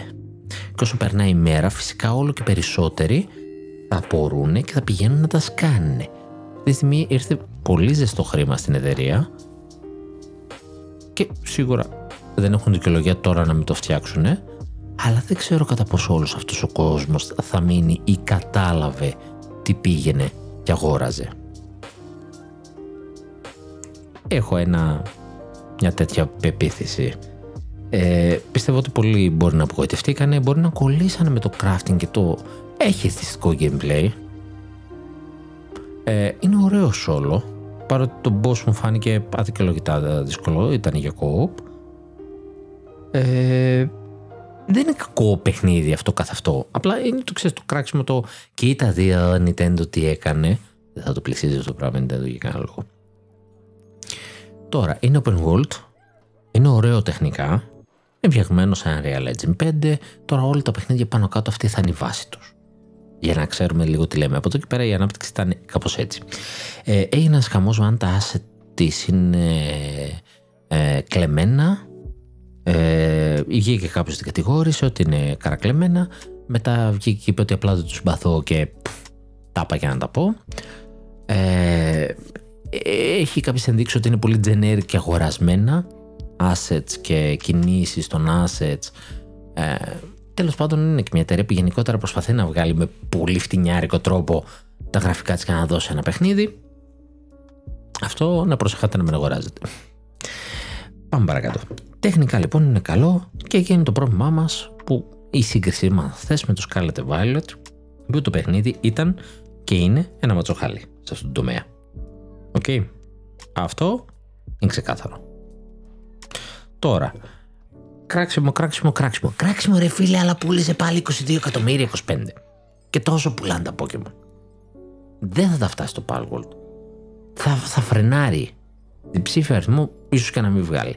Θα φρενάρει. Θα φρενάρει γιατί πολλοί κόσμοι πιστεύω θα ψηλοαπογοητευτεί. Θα βγει λίγο και θα ξεφουσκώσει αυτό και δεν ξέρω αν θα μπορέσει να τους κρατήσει. Ε, θα μου πεις εδώ τους κράτησε το Scarlet Violet εντάξει, δεν τους κράτησε. Όσοι ήταν να παίξουν online μετά παίξανε. Όσοι ήταν να παίξουν μόνο τους single player, ψιλογωγοητευτήκανε. που και πάλι έχω πει για το single player ότι έχουμε δει να παίζει σε ελαφρώς overclocked switch switch βασικό έτσι. Το παιχνίδι πήγαινε τρένο. Και υπάρχει υπόψη μήπως δεν ήταν για αυτή την κονσόλα. Ή σε Switch 2 αυτό θα παίζει καλά. Δικαιολογείται; Όχι. Εγώ πάλι θεωρώ ότι ακόμα και σε Switch 2 ε, σαν παιχνίδι δεν είναι το πολύ ωραίο παιχνίδι. Κράτησε πολύ λίγα πράγματα από το Pokemon Legends Arceus. Και ε, πιστεύω ότι έπρεπε να πάρει το Pokemon Legends να το κάνει main συνταγή ή τέλος πάντων να βγάλει κι άλλα και να το εξελίξει. Αν λοιπόν πρέπει να συγκρίνουμε το Palworld με κάποιο Pokemon παιχνίδι, αυτό είναι το Pokemon Legend Arceus. Δουλεύει πιο πολύ με εκείνο τον τρόπο και μπροστά στο Legend Arceus σε μηχανισμούς είναι φτωχό. Και, και πήγε απλά έκανε action τη μάχη που γκρινιάξαν όλοι που ήταν turn-based και στο uh, Arceus uh, η μάχη και την έκανε χάλια. Εντάξει, την έκανε χάλια. Παιδιά. Το Legend Arceus αν το βγάλεις Δηλαδή, αν δεν έχεις θέσει Switch 2 και πει, παιδιά, εντάξει, τεχνικά τότε είχε κάποια θέματα. Μπροστά σου Scarlet Violet το προτιμώ. Το φτιάχνω τώρα να τρέξει αυτό 60 frame και το ξαναπουλάω, ρε φίλε, αμελάχη. Εύκολα. Ε, μ' άρεσε πάρα πολύ. Τελικά. Ε, άρχισα να το καταλάβω, μ' άρεσε πάρα πολύ. Οπότε όλη αυτή η σύγκριση είναι και λίγο τζάμπα. Γιατί δεν είναι Pokemon αυτό το πράγμα. Ε, μετά αποκτάς όπλα πιστόλια στο παιχνίδι ε, πυροβολάς, έχει κάποια τέτοια σκηνικά. Επίσης δεν θα τα κουμπούσεις ποτέ Nintendo αυτό, αν πυροβολάς άλλα τέρατα για να τα πιάσεις. Ε, έχει μια ωραία φασούλα, έχει κάποια πράγματα έτσι αρκετά που θυμίζουν. Pokemon, ε, καινούργιες περιοχές, κάθε περιοχή καινούργιο biome, με ένα ψηλό boss άκι τερατάκι να πιάσεις, κάτι σαν legendary. Ε, έχει τέτοια πραγματάκια. OK. Okay. Θα προτιμούσα να εμπλουτιστεί και να έμενε ένα single player παιχνίδι παρά να έχω την εντύπωση. Λίγο λιγότερο crafting, ξέρω εγώ, δεν ξέρω. Ε, θα δω, θα δούμε και πώς πάει για την early access. Ε, οπότε είναι ένα διασκεδαστικό παιχνίδι; Είναι ένα διασκεδαστικό παιχνίδι. Είναι Pokemon, μοιάζει Pokemon. όχι. Μοιάζει στα σχέδια των τεράτων, ίσα ίσα για να κάνουμε εμείς τη φασαρία και αυτό να γίνει φίρμα. Χτυπάει Pokemon, δεν χτυπάει Pokemon. OK, okay, δεν ξύνει τη, τη φαγούρα των Pokemon, εκτός αν το να συλλέξει τα pal σου φαίνεται η ίδια φάση και σε ικανοποιεί, OK, okay, εκεί πάσο. Ε, βάζεις το Palworld δίπλα στο Pokemon και λες ντροπή σου Game Freak, η Pokemon Company, μόνο τεχνικά. Στο τελευταίο του ειδικά, έτσι. Κατά τα άλλα, ούτε θα πλησίαζε κάτι τέτοιο. OK, okay, τώρα το, το να κάνει open world, ε, να είδες πώς πήγε στο Scarlet Violet. Αυτό που ήταν και πιο μικρό και δεν μπορούσε να, να παίξει. Σωστά. Τώρα βέβαια την άλλη θα μου πεις, παίζει το Tears of the Kingdom. Πρέπει, πρέπει λίγο η Game Freak να φάει ξύλο να μάθει φτιάχνει παιχνίδια ή να τα αναλάβει Nintendo, αλλά OK. Okay. Ε, δεν μπορείς να πεις Nintendo και δεν έφτιαξε ένα αντίστοιχο παιχνίδι. Γιατί ακόμα και να βγάλουμε αυτά τα στοιχεία τα, τα, τα άσχημα ξέρω εγώ τα, τα βάζω τα τέρατα να κάνουν δουλειά ή τα σκοτώνω τα κάνω πάλι δεν νομίζω ότι θα μπλεκε το Pokemon franchise με ένα crafting παιχνίδι ή θα το κάνει με το δικό του τρόπο, ένα πιο νητέτο τρόπο. Αν βάζει κανένα crafting σαν το Tears of the Kingdom. Ε, πιο open world. Ένα, είπαμε, βλέπεις τα προβλήματα. ίσως σε μια πιο δυνατή κονσόλα. Pokemon Company εδώ μεταξύ βγήκε και είπε ότι σας ακούσαμε για το Scarlet Violet. Ε, έχω ξαναπεί το πρόβλημα ποιο είναι. Πρώτον, ε, δεν έχει ακριβώς λόγο η Nintendo πάνω σε αυτά. Έχει τα κέρδη, αλλά δεν πολύ εξουσιάζει το τι θα γίνει με το παιχνίδι και δεν βάζει χέρι. Και επίσης το πρόβλημα τη το Pokemon είναι ότι πρέπει να βγαίνει Pokemon ανά δύο χρόνια γιατί πρέπει να βγαίνουν κάρτες. Γιατί τα λεφτά είναι οι κάρτες. Ακόμα και το παιχνίδι ε, και οποιοδήποτε άλλο μέσο είναι τα λεφτά για τις κάρτες και για το merchandise. Μπορεί το να βγάλεις το παιχνίδι και να είναι κερδοφόρο. Έτσι, δηλαδή το τι βγάζει λεφτά. Μπορεί να βγάζεις άνιμε και να είναι κερδοφόρο. Αυτά τα λεφτά όμως που σου φέρνουν, μπορεί να, δηλαδή να βγάζεις το Pokémon κάθε δύο χρόνια και σου φέρνει 100 εκατομμύρια. Βάζει να βγάζεις το anime και να σου φέρνει 80 εκατομμύρια το χρόνο. Αυτά είναι τίποτα μπροστά στο ότι αυτά θα σου φέρουν νέο merchandise για, γιατί θα υπάρχουν νέα Pokemon και θα φέρουν νέες κάρτες και θα σου φέρουν δις. Το ότι είναι υγιής ε, business το κάθε ένα από αυτά μόνα τους δεν σημαίνει ότι είναι η βασική τους business. Okay, αυτό είναι ένα πρόβλημα κάτι με. Η δουλειά είναι στις κάρτες και στο merch. Εκεί τα βγάζει η Pokemon Company και εκείνη που τα βάζει χέρι Nintendo. Είναι τα βάζει χέρι στα κέρδη του παιχνιδιού. Αυτά αρπάζει. Οπότε δεν τους νοιάζει το να, να βγει και λίγο κακό το παιχνίδι. Τους νοιάζει να βγει οπωσδήποτε παιχνίδι και να έχει νέα τέρατα να πουλήσει και νέες κινήσει, ιδιότητες, gimmick χαρακτηριστικά, ξέρω εγώ, Dynamax δεν συμμαζεύεται για να πουλήσει. Άρα είναι δέσμια αυτού του πράγματος. Και είναι δέσμια η Nintendo μέσα σε αυτό. Θα πάρει ό,τι είναι να πάρει, θα πάρει τα κέρδη της, θα βγάζει τα κέρδη της, οπότε δεν μπορεί και να μιλήσει. Και πέφτει αυτή η σφαλιά που πέφτει τόσα χρόνια. Τώρα ελπίζω να ξύπνησε λίγο. Game Freak να δούμε. Απ' την άλλη, τώρα όσον αφορά το Pokemon, ε, ξέρω εγώ, Open World, το Pokemon Crafting, δεν θα ήταν κακό το Pokemon να τα ανοίξει λίγο παραπάνω όπως έκανε με το Mario π.χ. Nintendo και να φτιάξει spin-offs και να το δοκιμάσει ξανά όπως παλιότερα σε άλλα είδη γιατί και το card game ένα τέτοιο πείραμα του Game Boy ήταν και κάνει και πολλά τότε και φλιπεράκια και ό,τι θες είχε βγάλει το trading card game είχε πιάσει τόπο και το βγάλε μετά και physical και με τα χρόνια πιάσει και αυτό το τόπο δεν θα σε χαλούσε να το δώσεις και λίγο και σε καμιά άλλη εταιρεία να βγάλει κάτι άλλο, γιατί είναι στα μόνο καλά Pokemon να έχει μπλεχτεί άλλη ομάδα μέσα. Ε, δεν θα σε χαλούσε. Τώρα, εγώ αυτό που απορώ είναι γιατί τρώει τόσο χέσιμο η Game Freak η Pokemon Company; Γενικά δεν απορώ. Έτσι, απορώ, ξαναλέω, για τα συγκεκριμένα που τρώει κράξιμο. Ε, είναι σαν την προηγούμενη περίπτωση που έλεγα για την Ubisoft. Έχεις τόσα πράγματα να τους κράξεις και πας και τους κράσει αυτά τα συγκεκριμένα που ψιλοχάνεις το δίκιο σου. Και μάλιστα άκουσα για τη φοβερή δήλωση. Καλά να πάθει η Nintendo. Τι έπαθε η Nintendo, ρε φίλε, δεν της έκανε ζημιά αυτό το πράγμα. Μη σου πω σε κάποιο σημείο μπορεί να της βγει και καλή διαφήμιση.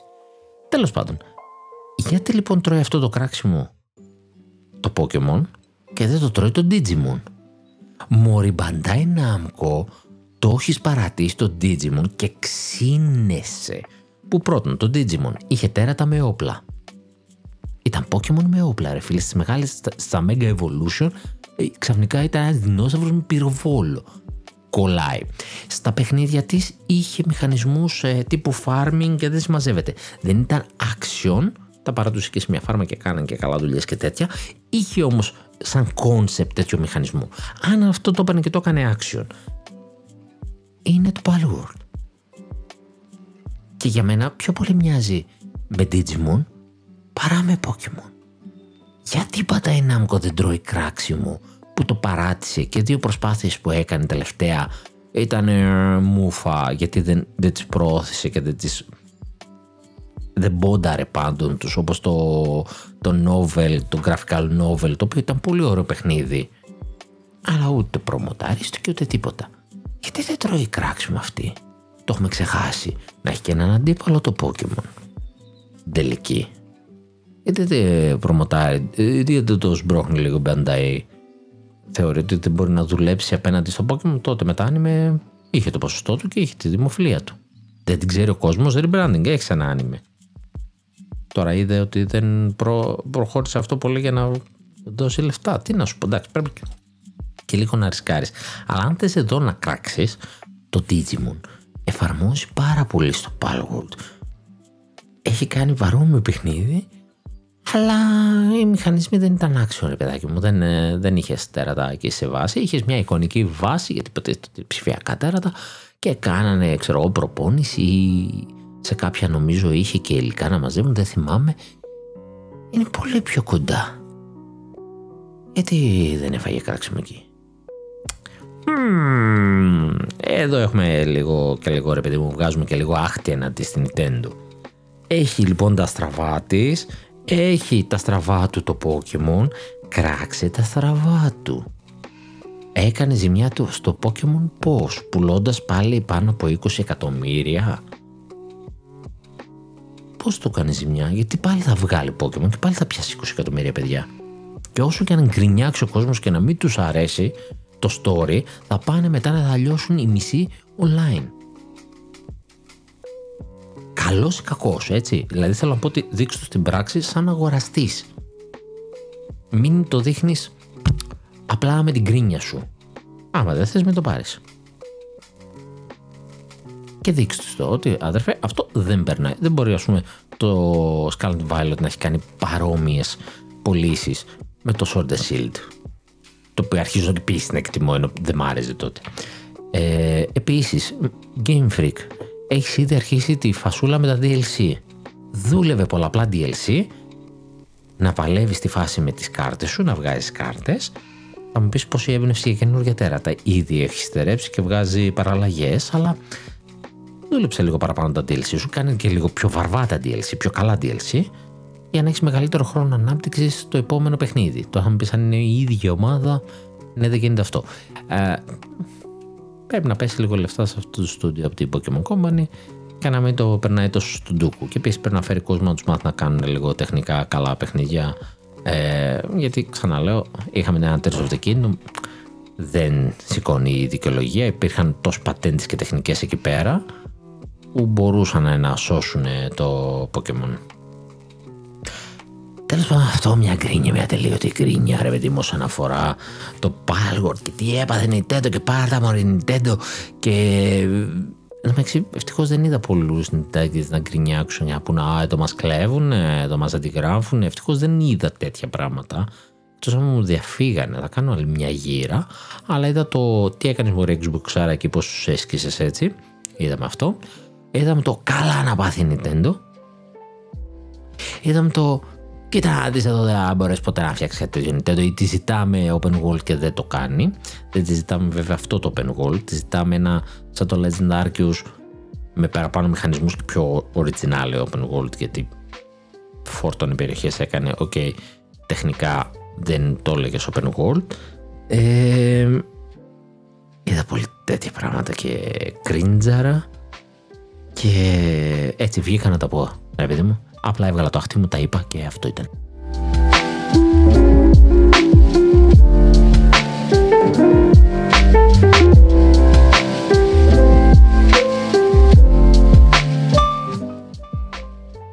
Δεν θυμάμαι αν έχει λήξει, αλλά προσφάτως έβγαλε και το Eastworld στο, στα trials του Nintendo Switch Online και σε έκπτωση Eastworld ό,τι πιο 2D Zelda μπορείτε να παίξετε.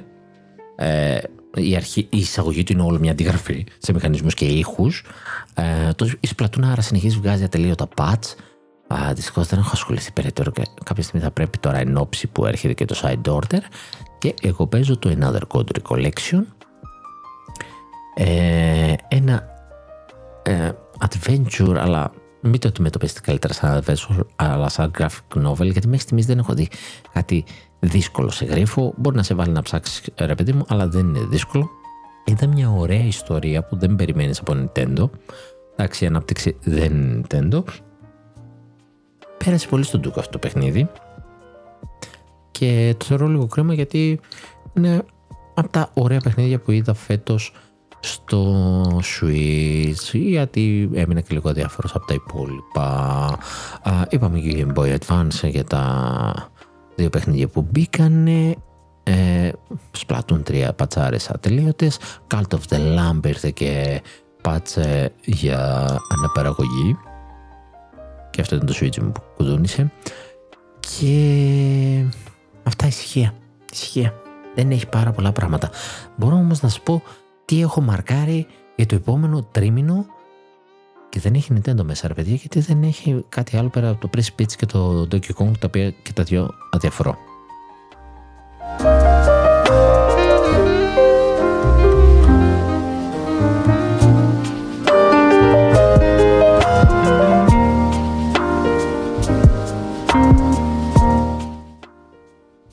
Ξανά έκλεισα το switch μου γιατί πολύ ασχολήθηκα. Αυτό ήταν. Ε, δεν νομίζω ότι μίλησα για κυκλοφορίες για το νέο έτος πάρα πολύ. Ε, θα ρίξω τώρα μια ματιά. Θα σου πω και το Γενάρη που είχαμε The Last of Us 2 Remaster. Ο Θεός να το κάνει, έχει γίνει ένας χαμός με το αν είναι δεν είναι Remaster. 19 του μηνός βγήκε το Another Code Recollection, παίζω τώρα και το Palworld. Ε, 26 πρώτου Like a Dragon Infinite Wealth το νέο Like a Dragon με πρωταγωνιστή τον Ichiban, παίζω το προηγούμενο, πάρα πολύ ωραίο. Στις 28 του μηνός έχουμε, νομίζω είναι πολιτιστικό στη Sony αυτό το Grand Blue Fantasy Relink. Α, τι είναι αυτό, ρημάγα, στα remake, δεν νομίζω ότι είναι όλο καινούργιο παιχνίδι. Τέλος πάντων είναι Animo JRPG, οπότε μπήκε στη λίστα μου. Και πάμε τώρα. Φεβρουάριος. Persona 3 Reload. Έρχεται και αυτό 2 Φεβρουαρίου. Αυτό δεν θα βγει σε Switch προς το παρόν, αλλά ακούγεται πολύ δυνατά ότι το Persona 3 Reload και το Refantasio που ετοιμάζει η Atlus ότι θα έρθουν για Switch 2. Δεν ξέρω αν θα υπάρχει κάποια έκδοση και για Switch, αυτό μετά θα είναι μια συζήτηση που θα έχουμε γενικότερα. Αλλά τέλος πάντων ότι κάποια στιγμή του χρόνου, ξέρω εγώ, είναι στο πρόγραμμα να έρθουν σε Switch πάντως. Το Unicorn Overload που ανέφερα νωρίτερα είναι για τους... Όχι, πήδηξα. Πού βρέθηκα, συγγνώμη. Από το Φεβρουάριο πήγα στο Μάρτιο. Κάποιος σκρόλαρε την ώρα Λοιπόν, όχι. Συνεχίζουμε Φεβρουάριο. Banisers of Ghost of Eden, 13 Φεβρουαρίου, και αυτό πάρα πολύ ενδιαφέρον. Ε, δύο έτσι λίγο μικρότερα παιχνίδια indie παραγωγές είναι το Open Roads και το Pacific Drive. Και τα δύο έχουν να κάνουν με αυτοκίνητο, αλλά λίγο διαφορετική αντιμετώπιση. Είναι στις 22 Φεβρουαρίου την ίδια μέρα. Πώς το κάνατε αυτό, ρε παιχταράδες; Έτσι. Το ένα, ε, ποιο είναι, ποιο από τα δύο, το Pacific και το Open Road. Ε, είδες να τώρα το μπερδεύω. Το ένα λοιπόν έχει με αμάξι είναι roguelite φάση, αναβαθμίζει το αυτοκίνητό σου και δεν θυμάμαι ποιο από τα δύο είναι. Νομίζω είναι το Open Roads και το Pacific Drive είναι story φάση, story based. Ή ένα από τα. Δεν ξέρω. Φαντάσου τώρα. Μπέρδεμα. Ε, Final Fantasy 7 Rebirth. Τέλος Φεβρουαρίου, 29 Φεβρουαρίου. Ναι, ναι, ναι, ναι. Αγαπώ δεν μπορώ να πω ότι αγαπώ την άλλη του σειρά το 16 γιατί το, το remaster του, του 7 ήταν ωραίο. Για Μάρτιο έχω μαρκάρει Expedition σε Mad Runner Game. Ε, τα Mad Runner ή το Snow Runner, παιχνίδια που οδηγεί τζιπάκια. Βασικά αυτό ήταν το, το Mad Runner στο, στο SnowRunner είχε πιο πολλά οχήματα, μεταφέρεις ξυλία, φόρτωνες, δηλαδή πήγαινες με, με, με, το, με τη δαγκάνα, σηκώνεις ξυλία, το φόρτωνες σε ένα άλλο αυτοκίνητο, αυτό το αυτοκίνητο μετά εσύ το, πάλι το οδηγούσε, όλα εσύ το οδηγούσες. Τέλος πάντων το πήραν αυτό και θα το κάνουν με story mode, με αποστολές. Ωραία ιδέα. Ε, τώρα είναι το Unicorn Overload 8 Τρίτου ε, που ανέφερα νωρίτερα από την Atlus, καταρχάς γραφή Atlus τελείωσε για μένα ε, και έχουμε Dragon's Dogma 2 και Rise of the Ronin στις 22 Μαρτίου. Α, το Rise of the Ronin είναι και αποκλειστικό, είναι ποτέ Ninja. Dragon's Dogma 2 μετά από πάρα πολύ καιρό από το πρώτο Dragon's Dogma. Γραφικά ακόμα από πίσω, οπότε κεφαλοκλείδωμα εδώ μας έχει κάνει. Και μετά δεν έχουμε πάρα πολλά. Έχουμε, έχω ένα για τον Απρίλιο, σαν κυκλοφορία το Sandland από τον δημιουργό του Dragon Ball στις 26 Φεβρουαρίου. Το Hellblade 2 που είπα πριν 21 Μαΐου. Το καλοκαιράκι του κάπου στις 20 Αυγούστου έχουμε το Black Myth Wukong. Και μετά έχουμε κάποιους τίτλους χωρίς ημερομηνία. Και α, έχουμε Σεπτέμβρη Stalker 2 και Warhammer 40k Space Marine 2. Αγαπώ. Και όπως είπα έχουμε Indiana Jones, Visions of Mana, το Ara, το Avowed χωρίς ημερομηνίες, μόνο ένα πλαίσιο. Ε, έχουμε το Paper Mario The Thousand Years Door, το remaster του αρχικού Paper Mario, αυτό από Nintendo που, έτσι, που έχει ψηλά ανακοινώσει. Το Star Wars Outlaws έχω σημειώσει, το Black ε, Squire, ε, το Stellar Blade και το Silent Hill 2. Αυτό έχω ανακοινώσει και τη χρονιά. Αυτά είναι χωρίς ημερομηνία. Συν ότι μας ενημερώσει η Nintendo. Βλέπετε όλοι, όλοι πλέον ανακοινώνουν κυρίως τρίμηνο. Όλοι έχει αλλάξει λίγο το σκηνικούλι. Εντάξει, okay, το Xbox βγήκε είπε του έτους του τα παιχνίδια, δεν τα έδωσε καν σε ημερομηνία βέβαια. Ε, PlayStation ψιλοξέρουμε τίτλους μες στη χρονιά, τα περισσότερα δεν ξέρουμε με ημερομηνία. Ξέρουμε τα τωρινά. Από Nintendo επίσης ξέρουμε κάνα δύο-τρεις τίτλους μπροστά στο περίπου από προηγούμενο event και έχουμε ένα με event, δεν ξέρω εγώ. Οπότε βλέπεις λίγο, υπάρχει ένα σφίξιμο εδώ ε, στο πώς ανακοινώνουν πράγματα.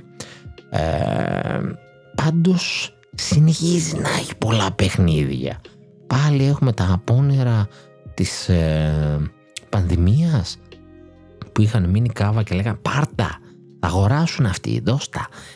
Έχουμε ένα θεματάκι, δηλαδή μέσα σε ένα μήνα ή την ίδια μέρα δύο μεγάλες κυκλοφορίες. Δηλαδή τώρα Rise of Ronin και το Dragon's Dogma 2 το θεωρώ και λίγο φαόλ κίνηση, έτσι. Dragon's Dogma 2, ιαπωνικό στούντιο. Ε, Ιαπων... Δηλαδή, συνήθως αυτά αναπτύσσονται κυρίως πρωτίστως στο PlayStation, συνεργασίες. Ε, εκεί είναι το σύνηθες να το αγοράσεις ή κάποιος που έχει PlayStation πιο πολύ να του αρέσουν τα παιχνίδια από κάποιον που έχει Xbox.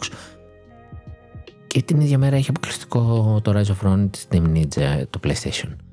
Ε, την ίδια ακριβώς μήνα, ε, μέρα, δηλαδή άντε την ίδιο μήνα, την ίδια μέρα, δηλαδή πόσα θα μας πάρεις; Έχουμε τέτοια θέματα. Ε, περιμένουμε Τετάρα, εγώ δεν από τίποτα άλλο. Περιμένουμε Τετάρα να κάνει το event της, όπως είπα πριν, να δούμε προς τα που κυμαίνεται.